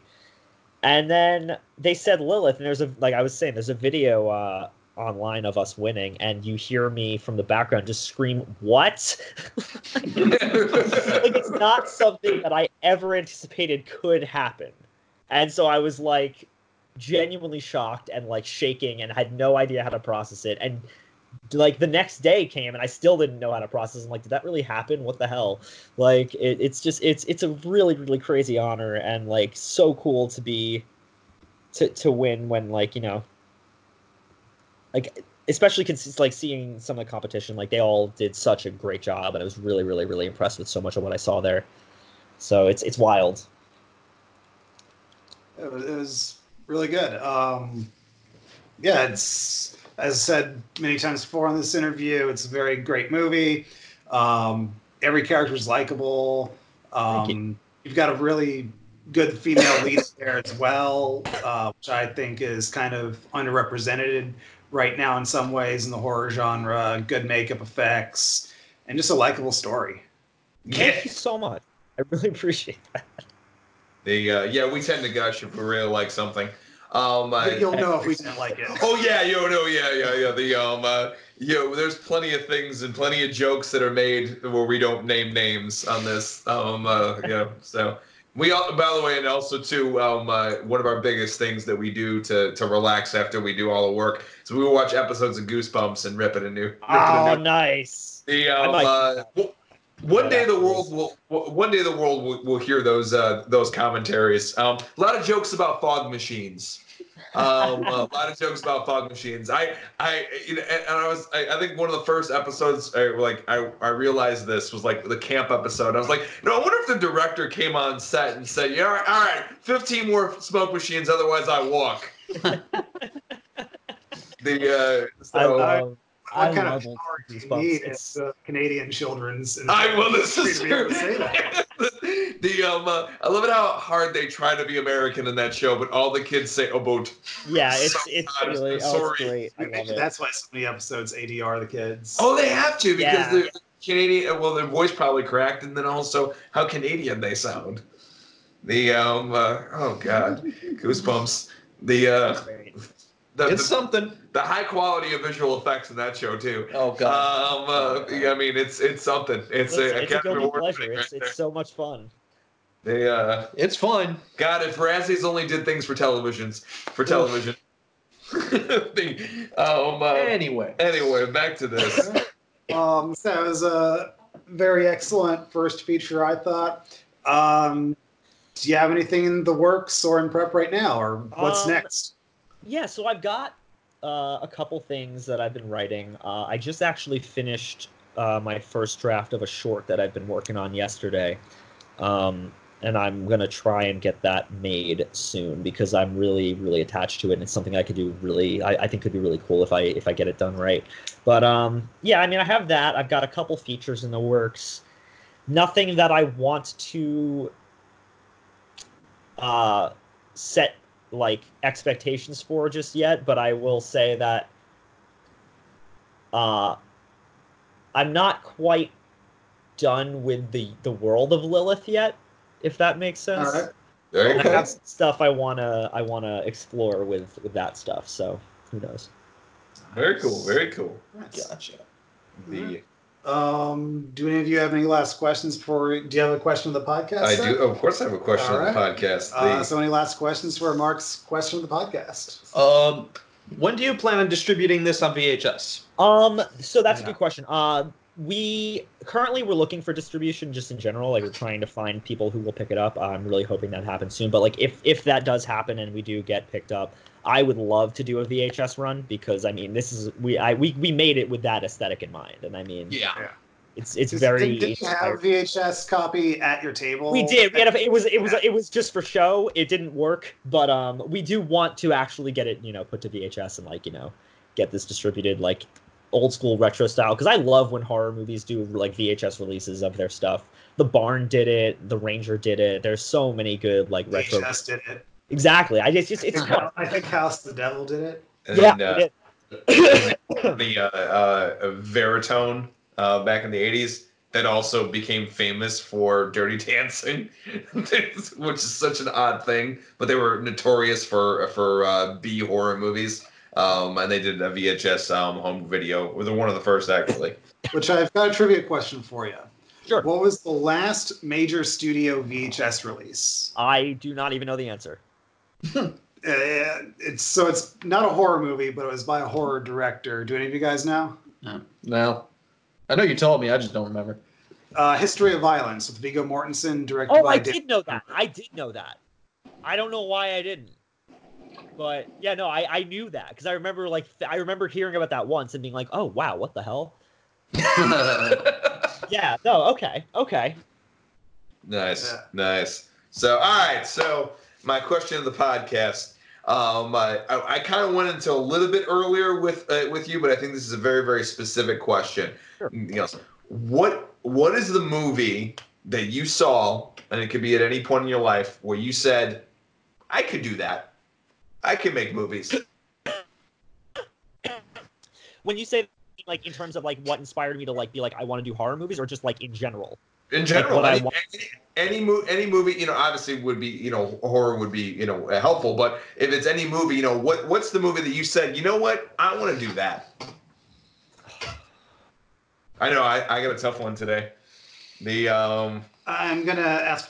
Is this like where we want? I want to do this, or the one where it done to us that we could do this? no, I want to do this. Want to do because because Oh, when I say, to. when I say when I say want, it could go back to your childhood. Yeah. Um, I, So- you know, it- So you're saying what what like made me want to do film? yeah, yeah. What movie? What movie did you see that, that you're like, you know what, I want to do that? I truly don't know the answer to that question, but I can say what the the thing that has inspired me most in recent years, and there have been elements of it in everything I've made since I saw it. It follows. Okay. I can see that in Lilith. Yeah. Yeah. Yeah. I Thank get that. you. That that is a, that is high praise, and I appreciate that. Nice, nice. My my mine's really easy, and, and it's Jurassic Park. Okay. Um, when I was when I was uh, when I was a little kid and I saw that for the first time, um, it was probably in between in between Jurassic Park and in between Lost World. Um, I was watching it on VHS, and I was jumping from two ugly green couches, pretending they were dinosaurs. And I was like, "This is fucking awesome! I wish I was in Jurassic Park." But I was a smart enough kid to realize, "Oh, wait a minute! No, I don't want to be in Jurassic Park because I could actually die." But I, but pretend to be in Jurassic Park. That would be fucking awesome. And and I and I turned to my dad and I was like, I was like, yeah, I want to do that. And he's like, well, that's that's called acting, son. That's what that is. um, and you guys know my dad. You know how that conversation would have went and everything else. it Um, probably went exactly like that. it actually was It was exactly over. like that, and then it was over. But he was like, "But it's like, yeah, no, that's that's acting, uh, son. You know what, what they're doing and everything else, that's acting. And then here's what you have to do to to get that started. So there you go. That was it. That was that was the um, the catalyst of of getting involved with with acting, and you know, and then the, you know things led into that. So you know, I was just curious. You know, what what's the movie that you saw as a kid or as a young adult that uh, that really said, you know what, I want to do that. I want to make movies. I'm surprised you don't have an answer for this. I do have an answer. It's just it's not a movie. Okay. Yeah so I'll for me, it. it's um, Is it Goosebumps? it's actually a video game that I played. Um, I growing up, I, I was a big movie guy, but I was also huge into video games. And the one video game that really just kind of drove me to want to be like kind of make movies and stuff because I got my digital camera was a game called The Darkness. Anybody ever played that one before? No, I don't Like, even remember. the the one based on the comic, that one. Yep. Love that. Love that game. Yeah.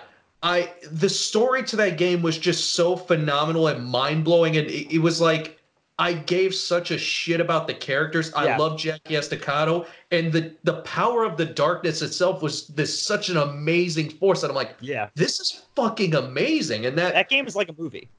yeah, it, it essentially is. And then after that, I went and I actually read all the comics, and I have every single comic in my room, and it's it's probably my favorite storyline. It's my favorite comic line to date. Comics are way different from the game, but like still, like oh I, yeah, but still, like they're both phenomenal. They're both phenomenal in their own ways. The, the video game is more cinematic. The comic is its own thing, but it's still just this great epic storyline, and it's. Still, I always wanted to make that movie, and the first movie that I ever made, it was around the time the game came out. My, I just got myself a digital camera, and we just called it Shadow. It was this really cheap knockoff, half Predator, half Jason, half thing that kind of had darkness powers to it, with paint visual effects and stuff. you guys will never see that movie. Well, maybe you guys will, but nobody on the internet will ever see that movie. Um, it's on a DVD. It's not on the internet, so yeah, I don't have to worry about that. It's a hard copy. Yeah. Yeah. Back when those were a thing. Yeah. That, that's awesome. That's but awesome. yeah, it's like I went out to my buddy's place one day, and it's just like, yo, let's fucking film something. Cool, let's do it. And that's kind of where my career started back in 2008. It's like, let's do this. All right. Awesome. The, uh, Yeah, that that game really just, God, I love it. so so DL expanded into either either games or or, or movies, brother. So what what it- what's something that you saw and you're like, you know what, I want to I want to I want to make movies. It, it started with the the slasher genre, really, as a kid. There was something about like it, it scared me uh, watching horror films as a kid, but there was also something about them that just kept drawing me back towards it. So I, I would have to give the credit to the slasher genre. That's the reason why I'm sitting here today. Okay, rock and roll, brother. Yeah. Rock and roll. Love it. Love it. Dig it. Uh, for me, and I've always had an interest in movies. Um, so for me, it's just like a gradual progression. Like Uh-huh. I remember when I was like maybe five or six, um, my mother was reading me like it wasn't a storybook, but it was essentially a children's storybook about how a movie is made. wow. Oh, I love so, that. like, there was a page talking about the actors, a page talking about the director, a page talking about even editing, where it's like, Wow. this scene doesn't work. So, That's amazing. um, I have no idea what the book was. I, I just have that memory of me on my bed, my mom sitting next to it, and just reading those pages.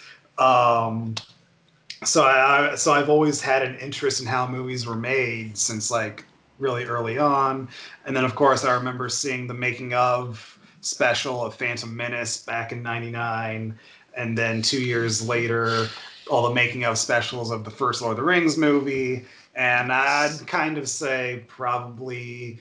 Uh, the first Lord of the Rings movie is where that finally came to a head of I want to make movies. Um, and yeah, uh, so it's I don't know. So I'll kind of credit it as Fellowship of the Ring made me decide I want to make movies, and then Big Fish, uh, Tim Burton's Big Fish is the one that made me decide I want to be a director specifically. So naturally, when I exit school, I try to become an editor, and now I'm a DP. The uh, Funny how life works. because because that's because that makes fucking sense. Um, uh, but yeah, that, that, that that gives me a general idea. Yeah, I thought that was a that was a cool thing. The uh, anything you guys want to add now that now that Brennan gave his answer? Yeah, I mean, I like I, s- I originally wanted to get into video game development, but going through high school and learning all the process that goes into that, I'm like, nope. I've been making That sounds movies. like my story as well. yeah, I've been making movies, for, well, short films for a little while now. I'm gonna stick with that. Yeah. For me as a kid, I was like trying to figure out why I loved watching, you know, Freddie tear up, you know, or bring Johnny Depp into the frickin' bed, water bed, and yeah, You're on It- prime time, it's just like, why do I love this? Why do I keep going back? This scares me. It gives me nightmares. Why I keep watching, rewatching it? So yeah, it was, awesome. Because I you're I had a good childhood. because you're a, Oh, a yeah. masochist. I guess. Maybe, I Uh, guess may- so. Maybe so. Maybe you're masochist. I never don't know. know. I'll figure it out at some point. The uh, When you started off on Hellraiser, the uh, yeah yeah that's that's that's It's it's That's that is- great. that is interesting.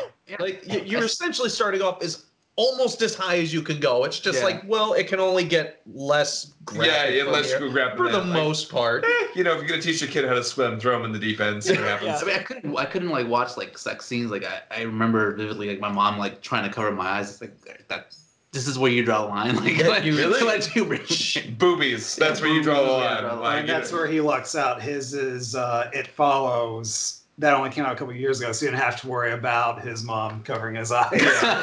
I mean, although I don't know, you know, the uh, It really was a great movie. yeah, it was it was good times. The uh, I need to watch it again. You should. Which one? the- It follows. Follows. Oh yeah. my god, fantastic! Literally my favorite horror movie at this point. Oh, okay. nice. It's Wow. climbed up. It's like it's climbed up every time I watch it. It gets better. Nice, nice. The um, all right, just because because we didn't bring it up at all and everything else, I gotta hear about it the first time you ever saw Society because everyone has their story now. So you gotta join the club now. I The, mean, uh, I don't really even have a story. It's just like I I known about it for years. I've I, everyone's like I said, everyone's seen the shunting bit, that scene. Um, so I knew what to expect going in, but I really like I just watched it because uh, you know, Joe Bob did the the last drive-in episode with it. So I just I've, I've been watching through uh last year, like season one from last year, and I watched Society. And I was like, this is great. I love it. yeah. Oh man, the uh no, uh, Wes Wes's story still takes the cake. The um uh, the It's uh, because he was traumatized by the entire movie. well, you know, I, I gotta say though, she the sister really did give him the Nala from Lion King, "fuck me eyes." It's like it was, it, it was, it was very self evident. Well, I still watch The Lion King. Don't really. hold on, He's done it. hold on. Watch the Lion King and tell me that those are not "fuck me eyes." You're tell not me wrong, but I try not to think about it. I Or- try to maintain the innocence of The Lion King. Or even worse, Timon and Pumbaa are watching the entire time. Back when Disney was perverted. The oh, very much so, very much so. The uh, but anyway, not um uh, yeah, that's that's nothing else you can lead into that. Brandon, anything? I think we killed him. Ah. Still has more dignity than the remake. yeah. Oh, Yeah. So all right, now um uh, we can cut this uh, uh, this second part out, but I gotta hear this. The I gotta hear you defend Last Jedi. I really do. I gotta. I, come on. Listen, I wanna man, hear it's this. the sec- eh, here. You want my hot take? You want my hot Please, take? please, please. It's the second best editing Star Wars. We're not- movie Oh, okay. It Those may are or may not enter the podcast. We don't. If you don't want it in, we don't have to put it. Uh, I know. I, I mean, I don't really care either way. My hot take is this: it's the second best Star Wars movie after Empire. Oh boy. oh boy. Zach's first. Um. I, well, first of all, I agree with you on that. Empire's my favorite and will always be my favorite. It's Uh, but I fantastic. do not agree with you on the second. I, I, I will not agree with you on that second take, brother. The, uh, I can't follow you. You're you're going down a dark path, sir. I can't follow you. the um, uh, you're you're you're breaking my heart, Lee. Um, I think Zach's inside are about to set his back. All right, all right, come on. All right. So even you, who is a fan, you Yeah. must agree that the, the the Leia scene where the spaceship blows up and she goes through fucking space is ridiculous. It makes no sense. Here, I'm gonna. I'm just gonna quote. I'm gonna quote Jenny Nicholson on this. Do you guys? Oh my god. You guys. you guys watch Jenny Nicholson on YouTube or no? Uh, No. I don't. So I'm just gonna quote her on this. She's like, if your argument is the visual of an ice-encrusted Princess Leia flying through space like Superman is a weird visual, yeah, you're not wrong. It, it's objectively. So that's just weird visual. unanimous then. No, it's a weird visual. I'm not going to deny that. It's a very strange scene that I was kind of like, I would have done that differently. I just wouldn't have done it. the uh, oh yeah, there, or there's that. Well, I mean, uh, My uh, problem isn't her using the Force to save herself. My problem is just it looks weird. Yeah, I've just never seen a Jedi or even a Sith Lord in the history of Star Wars do that. Which That's now brings my up a big question problem. in my mind because Star Wars is, of course, a different galaxy of ours, a different universe from our own. So it's does space work the same way that space works for us? The only difference there? between Yeah. our space and their space is you hear sound in their space. Yeah. So that so and there's no way- explosions in their space. Yeah. Also, apparently, gravity works with mines. Yeah, yes, that's but that's like that's been all of the Star Wars movies. yeah, that is, has You, very much. you have been all the arcing Star Wars lasers. I'm just. that was even in Empire Yeah, that's in Oh. all of them. Like that, I'm Yeah. just like I'm not gonna question when they were the trying to get him out of science the, Star out of the crater. It's, it's a Out movie with space magic. Like I'm just like, oh, it's, yeah. Dude, uh, uh, have you ever get a chance? There's a great video on YouTube of the contractor defending, um, uh, defending the uh, the the thermal um thermal the cup. exhaust port. yeah, the exhaust port. It's fucking hilarious. They um, he's like, yeah, this wouldn't actually work because an exhaust port would actually be pushing out air, not sucking in fucking air. You know what? Guess what? I didn't account for fucking space wizards. that wasn't in my contract. You told me they were extinct. Um, here's a quick question for you. Sure. So, when it comes to Star Wars, how much of it do you follow? Do you just follow the movies, or do you follow the expanded lore as well? I don't follow the expanded lore. I'm familiar Okay. with little bits That of it, and I'm like. I just, I don't, I don't, I, I, I'm like, I'm a, ca- I'm a passive Star Wars fan. Like, okay. Yeah, the, me, the expanded I- universe never mattered to me, and I just it's like the kind of thing where I'm like, I people will tell me details, I'm like, oh, that's cool, okay. Yeah, Yeah. that's French. yeah. Yeah, that's that, that's Um, fair. One recommendation I have is if you're ever watching Attack of the Clones, watch it with the George Lucas commentary because I don't I don't remember where this happened. I think it's toward I think it's towards the end, but he makes a subtle jab towards uh, the Jay and Silent Bob movies because he starts talking about who was actually hired to build the Death Star and everything. The oh my god. The Yeah. uh, oh this this uh, so many things. But you know what though? But but but Zach also loves everything except the Last Jedi. Um uh, and and I can't get behind him on oh yeah, I can't either. on Phantom on Phantom and uh, and Attack of the The Clones. Phantom Menace was a great get movie. behind, dude. I I'm can't what get behind talking on about. solo either. So, did, did, wait, no, Wait, wait, wait, I'm, No, I'm good with solo. I'm good without like solo. Solo big- bored me to tears. Like I just had, I was not invested at all. Solo was just unnecessary. I liked Solo because it reminded me so much the It- 1966 Yeah, Adam I West mean- Batman show. But you also liked The Predator.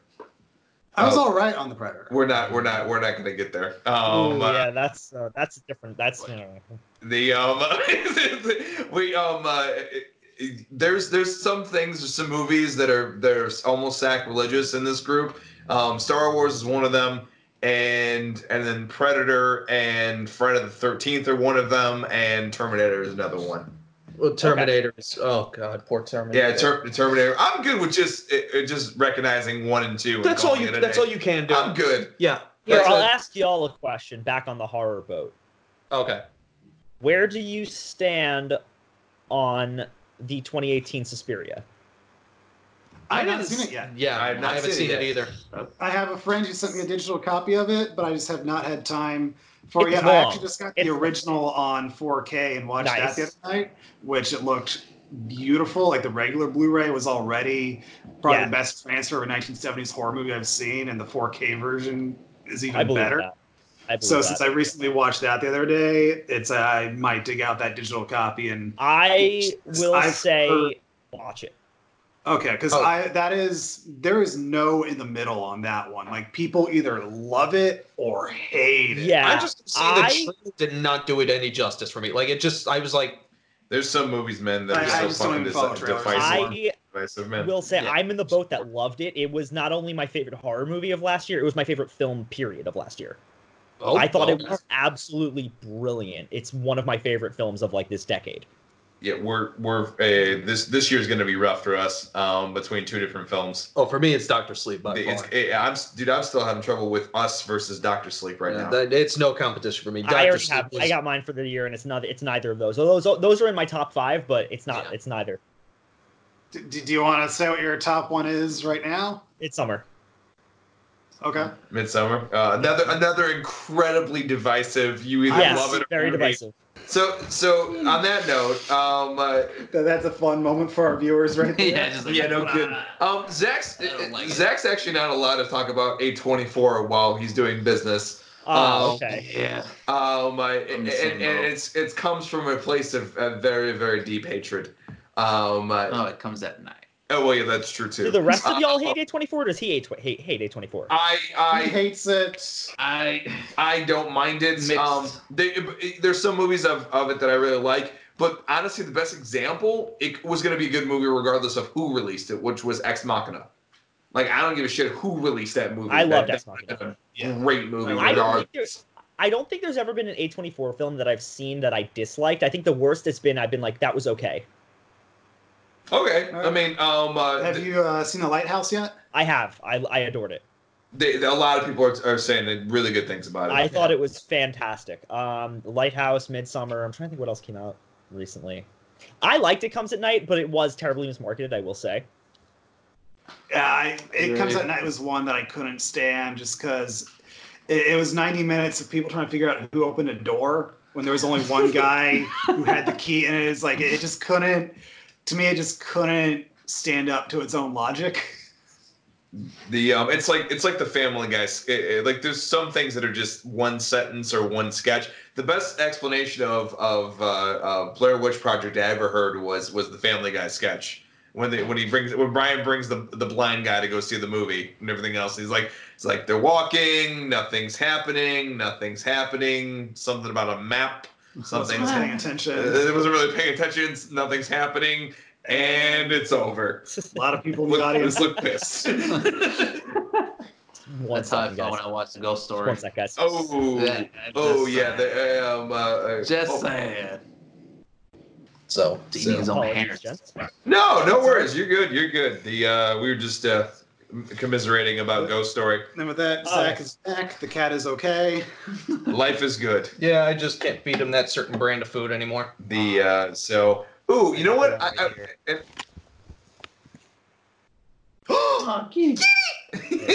Yeah. nice, Brand new baby. nice. Uh, yeah, Zach is all death and destruction until you put a fucking Yeah. cat in front of him. I am I'll be- I am such a cat person. Oh, you're gonna Yeah. roll off the bed. Okay. Yeah, no, that, that's a problem. My little one does that all the time. He'll lay on my legs, and then he'll just go, no, no, no, no, no, and then he'll just claw and Velcro, just like, ah, what happened? she happens? is the clumsiest girl I've ever met. Yeah. How old? Uh she's like ten months. Yeah. We just They're- they're like that her. for the- yeah. Yeah, my little one was like that for about a year, and then he finally got some sense knocked into him, and then he's just like, okay, I'm not gonna do that anymore. I'm just gonna. Yeah, she's exactly. still learn she's still learning that my older cat doesn't want to be bothered, so That takes time. I'm glad my two got along pretty well. It only took them like two weeks before they're like, okay. I, Yeah, I, well, I guess, I, guess, I guess you're staying here now. my older Yep. one's 17 years old and she's been an only child for her entire life, so now she's like Yeah. not happy. Yeah. yeah. I think there was only like a five year difference between my two, so it wasn't as bad. God. The uh, He just had to learn to share food. Yeah, this one's still got kitten energy, so Yeah. there you go. she likes there drinking out of glasses. All right. Yeah. Well, that'll work. That'll work. So, the uh, but yeah, yeah, the um, uh, the the it's very divisive up up in here about A24. It's so, fair. The, Very fair. the, That look uh, of yeah. hatred on Zach's face. Oh, it's it's it, it runs deep. It runs deep. the honestly, man, like like uh, the the ones that I, I can actually say that I liked were probably Ex Machina and Spring Breakers, and that's about it. The witch? The- Not the, not the witch? Uh, never saw the Witch. Oh, okay. Never saw the Witch. Um, uh, so can't can't can't speak for it. Okay. Well, you'll be watching a great soundtrack play out to long clips of Oh, no one that- hitting the cut buttons. Is that personal shopper part of like A24? you, it, it might be. Is, is, no, is it's it? IFC Midnight. Okay. Oh, okay, all right. Yeah, that was that was the first movie we ever walked out of. I, I think it's a, That's a that was a weird For, movie. for me, it was the first it's one. weird, He's I like, liked it though. Hmm? It's weird, but I like it. okay.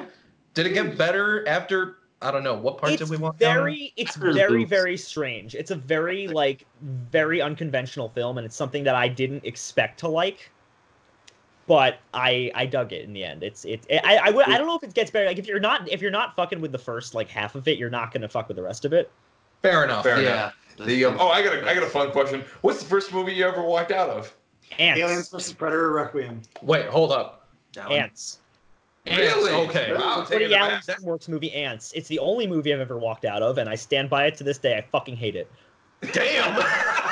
I have never heard anybody speak so passionately I just never- about Antz. I just never cared for it, but yeah, like, I- like it's it's like this fucking you know Florence Brown. Like I've never heard anybody like give a shit about that movie so much, one way or the other. Like, like yeah, movie.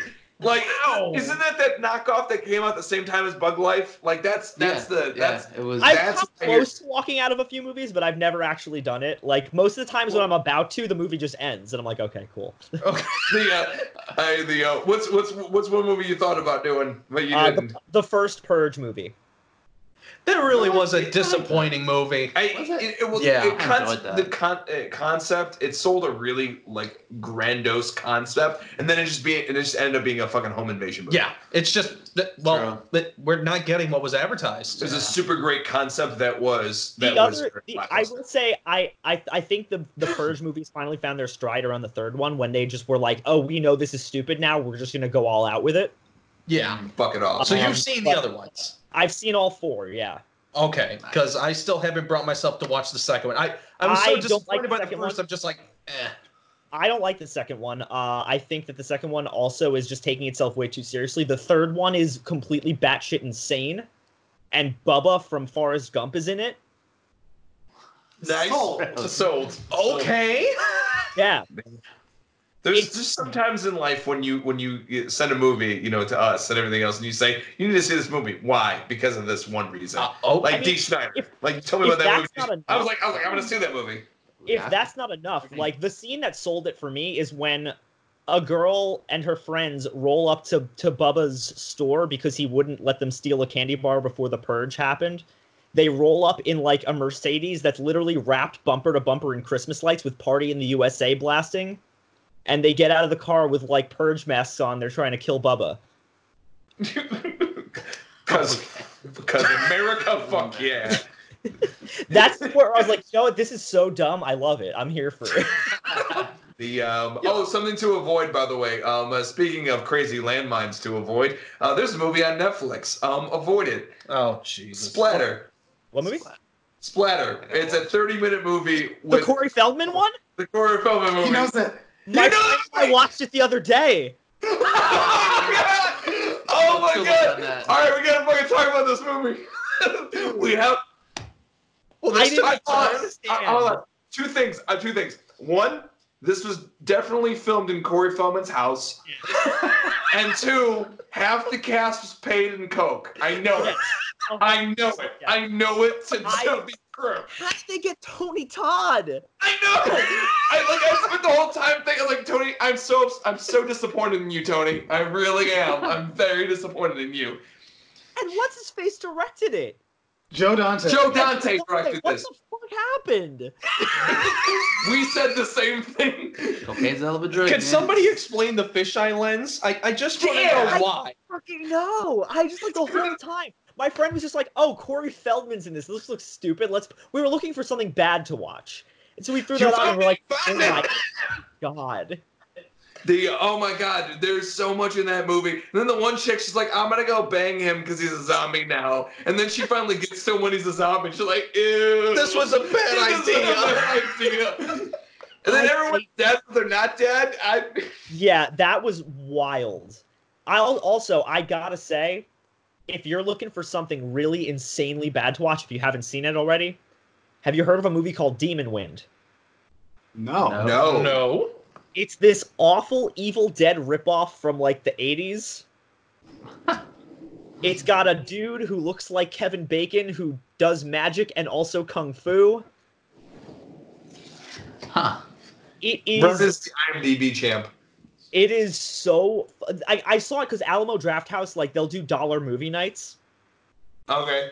and they just did it one night and i saw it and i was like this is so fucking funny and then i bought it on blu-ray naturally because i was like i need to own this Demon Wind.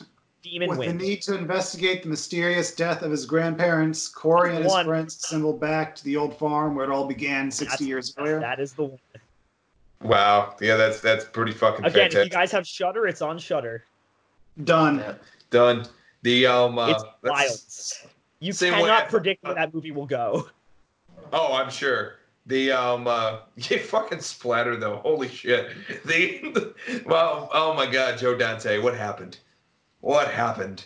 Gremlins one, Gremlins two, and then that. The Howling, And the howling. Matinee. Oh, so much good shit. And then you and how much you know there's uh, you know what apparently it was supposed to be a choose your own adventure what like at one point or at least we were looking into this. There was a lot of like choose your own adventure. I think it was released during the YouTube days where people were just doing that where you you put up your video.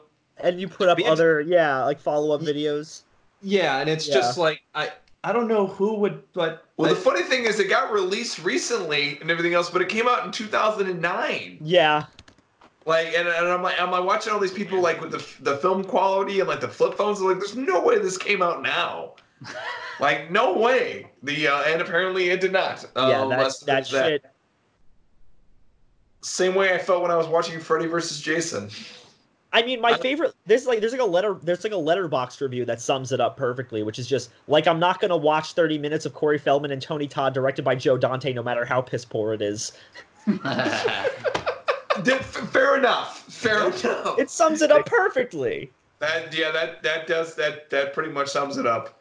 The um uh, oh god, the uh, oh Corey Feldman, God, you were so fucking high in that movie. It was something. He was something. And then I quickly watched his. Uh, Brandon said, "Oh, I have one more thing to show you about Corey Feldman." And then he showed me the uh, the good. Uh, That was uh, not me. That was Justin. Oh, it was Justin. Oh, yeah. Um, one of his friends uh, said, eh, like, hey, let me show you this other thing. It's a Good Morning America um, spot where Corey Feldman does a performance of his of his new musical band. Oh yeah, yeah, yeah. His album was uh It was something. yeah. It was, I- what Well- genre of music is that? I could not even tell you. Neither could I. Neither could I. I really, really couldn't. The um, uh, it was something. The Yeah. uh, the uh, you know, there's just some movies, man, that you just watch and you just gotta laugh. The uh, like and like I was saying before, like Freddy versus Jason was that for me. Love, I love that movie now, but I laughed through the whole fucking movie. Oh, It it's was a mess. great. Oh, an absolute disaster, but but a lot of fucking fun of a movie. But uh, yeah, Well, I think that's a good place Yeah. to uh, end this. Lee, thank you for being. Lee, a thank you so much, man. Nightmares Absolutely. podcast. No, thank you guys for having me. I appreciate it. It's good Oh, to talk absolutely. horror with everybody. yeah. Yep, and uh, we'll back again sometime. Just to talk about horror movies in general. Yeah. Um, for now, though, Mark, do you want to take us out? Um, uh, everybody, Lee, then thank you again so much. Um, uh, you know, uh, please, uh, we, we want to get the word out about uh, about the channel and all the wonderful interviews we have. So please give us a like, share, subscribe on Sure. all of the Facebook, Instagram, YouTube. We are under the Midwest Horror Network on all of them. We are now completely consistent. So, and all the people that have been watching, we appreciate everything you've been doing. Like I said, share it to your uh, uh, brothers, sisters, uncles, best friends, twice removed. Sure, why not? Um, uh, we appreciate everything you do, and uh, And keep an eye out for Lilith. Uh, we'll post a link to the trailer in the description. absolutely. Oh, and, and, and Lee, where, where can we find all your stuff, man? Um, uh, Um, you know, Yeah, so you can find uh, any of any of our, our film stuff on uh, RitterhausProductions.com. That's R I T T E R H A U S Productions. Um, as you can find any of our, our stuff. If you're looking for any commercial video work, please let us know because we are looking for clients at the moment. Um, and also, if you're looking for for me specifically and my horror movie reviews, you can find me on those horror pals on YouTube. So Nice. any and all of the above. Zoom. All very, right. very, very cool. Links to all those we put in the description. All right, cool. David, any last minute things? Uh, Lilith, man, that was. I went in like I was like, man, I don't know if I'm gonna enjoy this, but I, I loved every second of it. Like it kept me engaged from beginning to end. Thank you So, so much, man. good job on that. With that, thank you. Z- Zachary, any last minute things? Squirrels. Yep. Brandon, any last minute things? I like Lilith. You should too. awesome. Thank you so much as always. Nightmares Podcast. We'll see you later, guys. Bye.